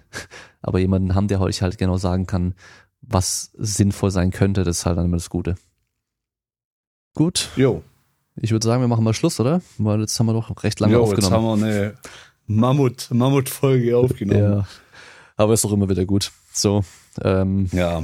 wir lassen es heute auch mal weg mit dem, zum Schluss bekommst du nochmal das Wort, weil das, ja habe jetzt eh alles gesagt, was ich sagen kann, glaube ich. ja, ja. Und noch mehr Hate muss auch nicht sein. Und Ragen. Ja, jetzt haben wir heute, es war fast schon so eine Psychotherapiesitzung. alles, alles von der Seele gequatscht. Ja, und wenn es den Leuten beim Anhören nicht gefällt, hat es wenigstens uns Bock gemacht, von daher passt es ja auch wieder. Genau. Ja gut, dann ähm, wir sehen uns ja spätestens dann Ende Januar auf dem Weg zum Wettkampf. genau. Und ähm, vielleicht kriegen wir es ja vorher nochmal hin, dass du nochmal herkommst. Ah, wir sehen uns auch in, im November, glaube ich. Oh, ja, stimmt. Äh, äh, ah, ich bin mitten in der Planung und ähm, ich, ich kann aber schon ein bisschen was sagen. Und zwar ähm, 30.11. gibt's einen Live-Podcast in Frankfurt im Living Hotel. Ähm, 70 bis 100 Leute ungefähr werden zugelassen als Gäste zum Zuschauen und wir werden als Podcast-Gäste, also einmal bin ich dabei als Host, äh, Damien Seid und dann werden als Gäste drei Leute da sein, einmal Pascal Su, dann Jonas Ries und Stefan, den ihr jetzt gerade schon in der Folge hier über zwei Stunden gehört habt. Und äh, ich werde mit jedem von den Gästen äh, eine, eine kurze, was, kurz, also im Verhältnis zu heute zum Beispiel kurze Solo-Folge sozusagen machen. Das heißt, zu einem bestimmten Thema mit einem Gast dann ein bisschen sprechen.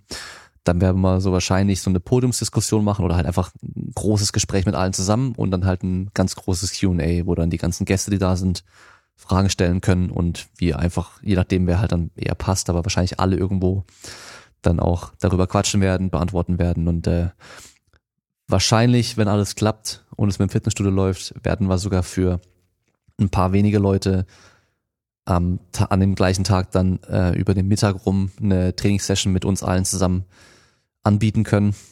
Ähm, da werden dann maxim, also maximal auf jeden Fall zehn Leute mitkommen können.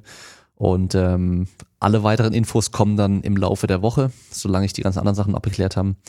Ähm, es werden noch ein paar Sachen verlost. Wahrscheinlich, also eine Sache auf jeden Fall schon mal wird verlost äh, zwischen den, den ganzen Gästen und ähm, Anmeldungen und so weiter, Tickets und den ganzen Kram gibt's dann im Laufe der Woche alle weiteren Infos über Instagram bei mir und wahrscheinlich dann auch bei Stefan, Pascal und Jonas, weil die das wahrscheinlich auch reposten werden, weil es ja Gäste sind. Das heißt, da könnt ihr schon mal euch den 30.11. freinehmen in Frankfurt. Und die Übernachtungen werden auch vergünstigt sein für alle Gäste, falls jemand dort schlafen möchte im Hotel. Lass mich überlegen, Einzelzimmer mit Frühstück 65 Euro die Nacht und Doppelzimmer 80 Euro mit Frühstück. Genau. Und es wird, glaube ich, richtig geil. Auf jeden Fall. Ja. Das wird richtig Porno. Das wird, das wird auf jeden Fall richtig gut werden. Vor allem mal was ganz Neues für mich mit Leuten live vor Ort. Das wird auch geil. Und das Coole ist, es ist dort wie so ein, wie so ein riesen Wohnzimmer-Lounge-Bereich. Also es ist ziemlich geil. Wenn wir eine kleine Bühne reinmachen und dann werden wir da oben hocken und die anderen Leute können sich da gechillt hinhocken. Wird ziemlich, wird ziemlich cool. Da freue ich mich auch drauf. Und wird bestimmt Ja, ich auch. Full House geben. Also sobald die äh, Tickets dann verfügbar sind, auf jeden Fall schnell zuschlagen, weil auch wenn wir alle keine guten Influencer sind und nicht allzu viele Follower haben, insgesamt sind es doch über 20.000 Leute, von daher 70 Leute werden da sehr schnell sich finden, die dann kommen wollen. Ja, das war's dann. Gut. Passt, oder? In dem Fall danke ich dir. Ja, auf jeden Fall. Danke, so Ja. wie immer. Und dann sehen wir uns spätestens im November. Wir sehen uns bald. Genau. Also mach's gut, hau rein, ja. Alles klar. Ciao, ciao. Du auch. Ciao, ciao.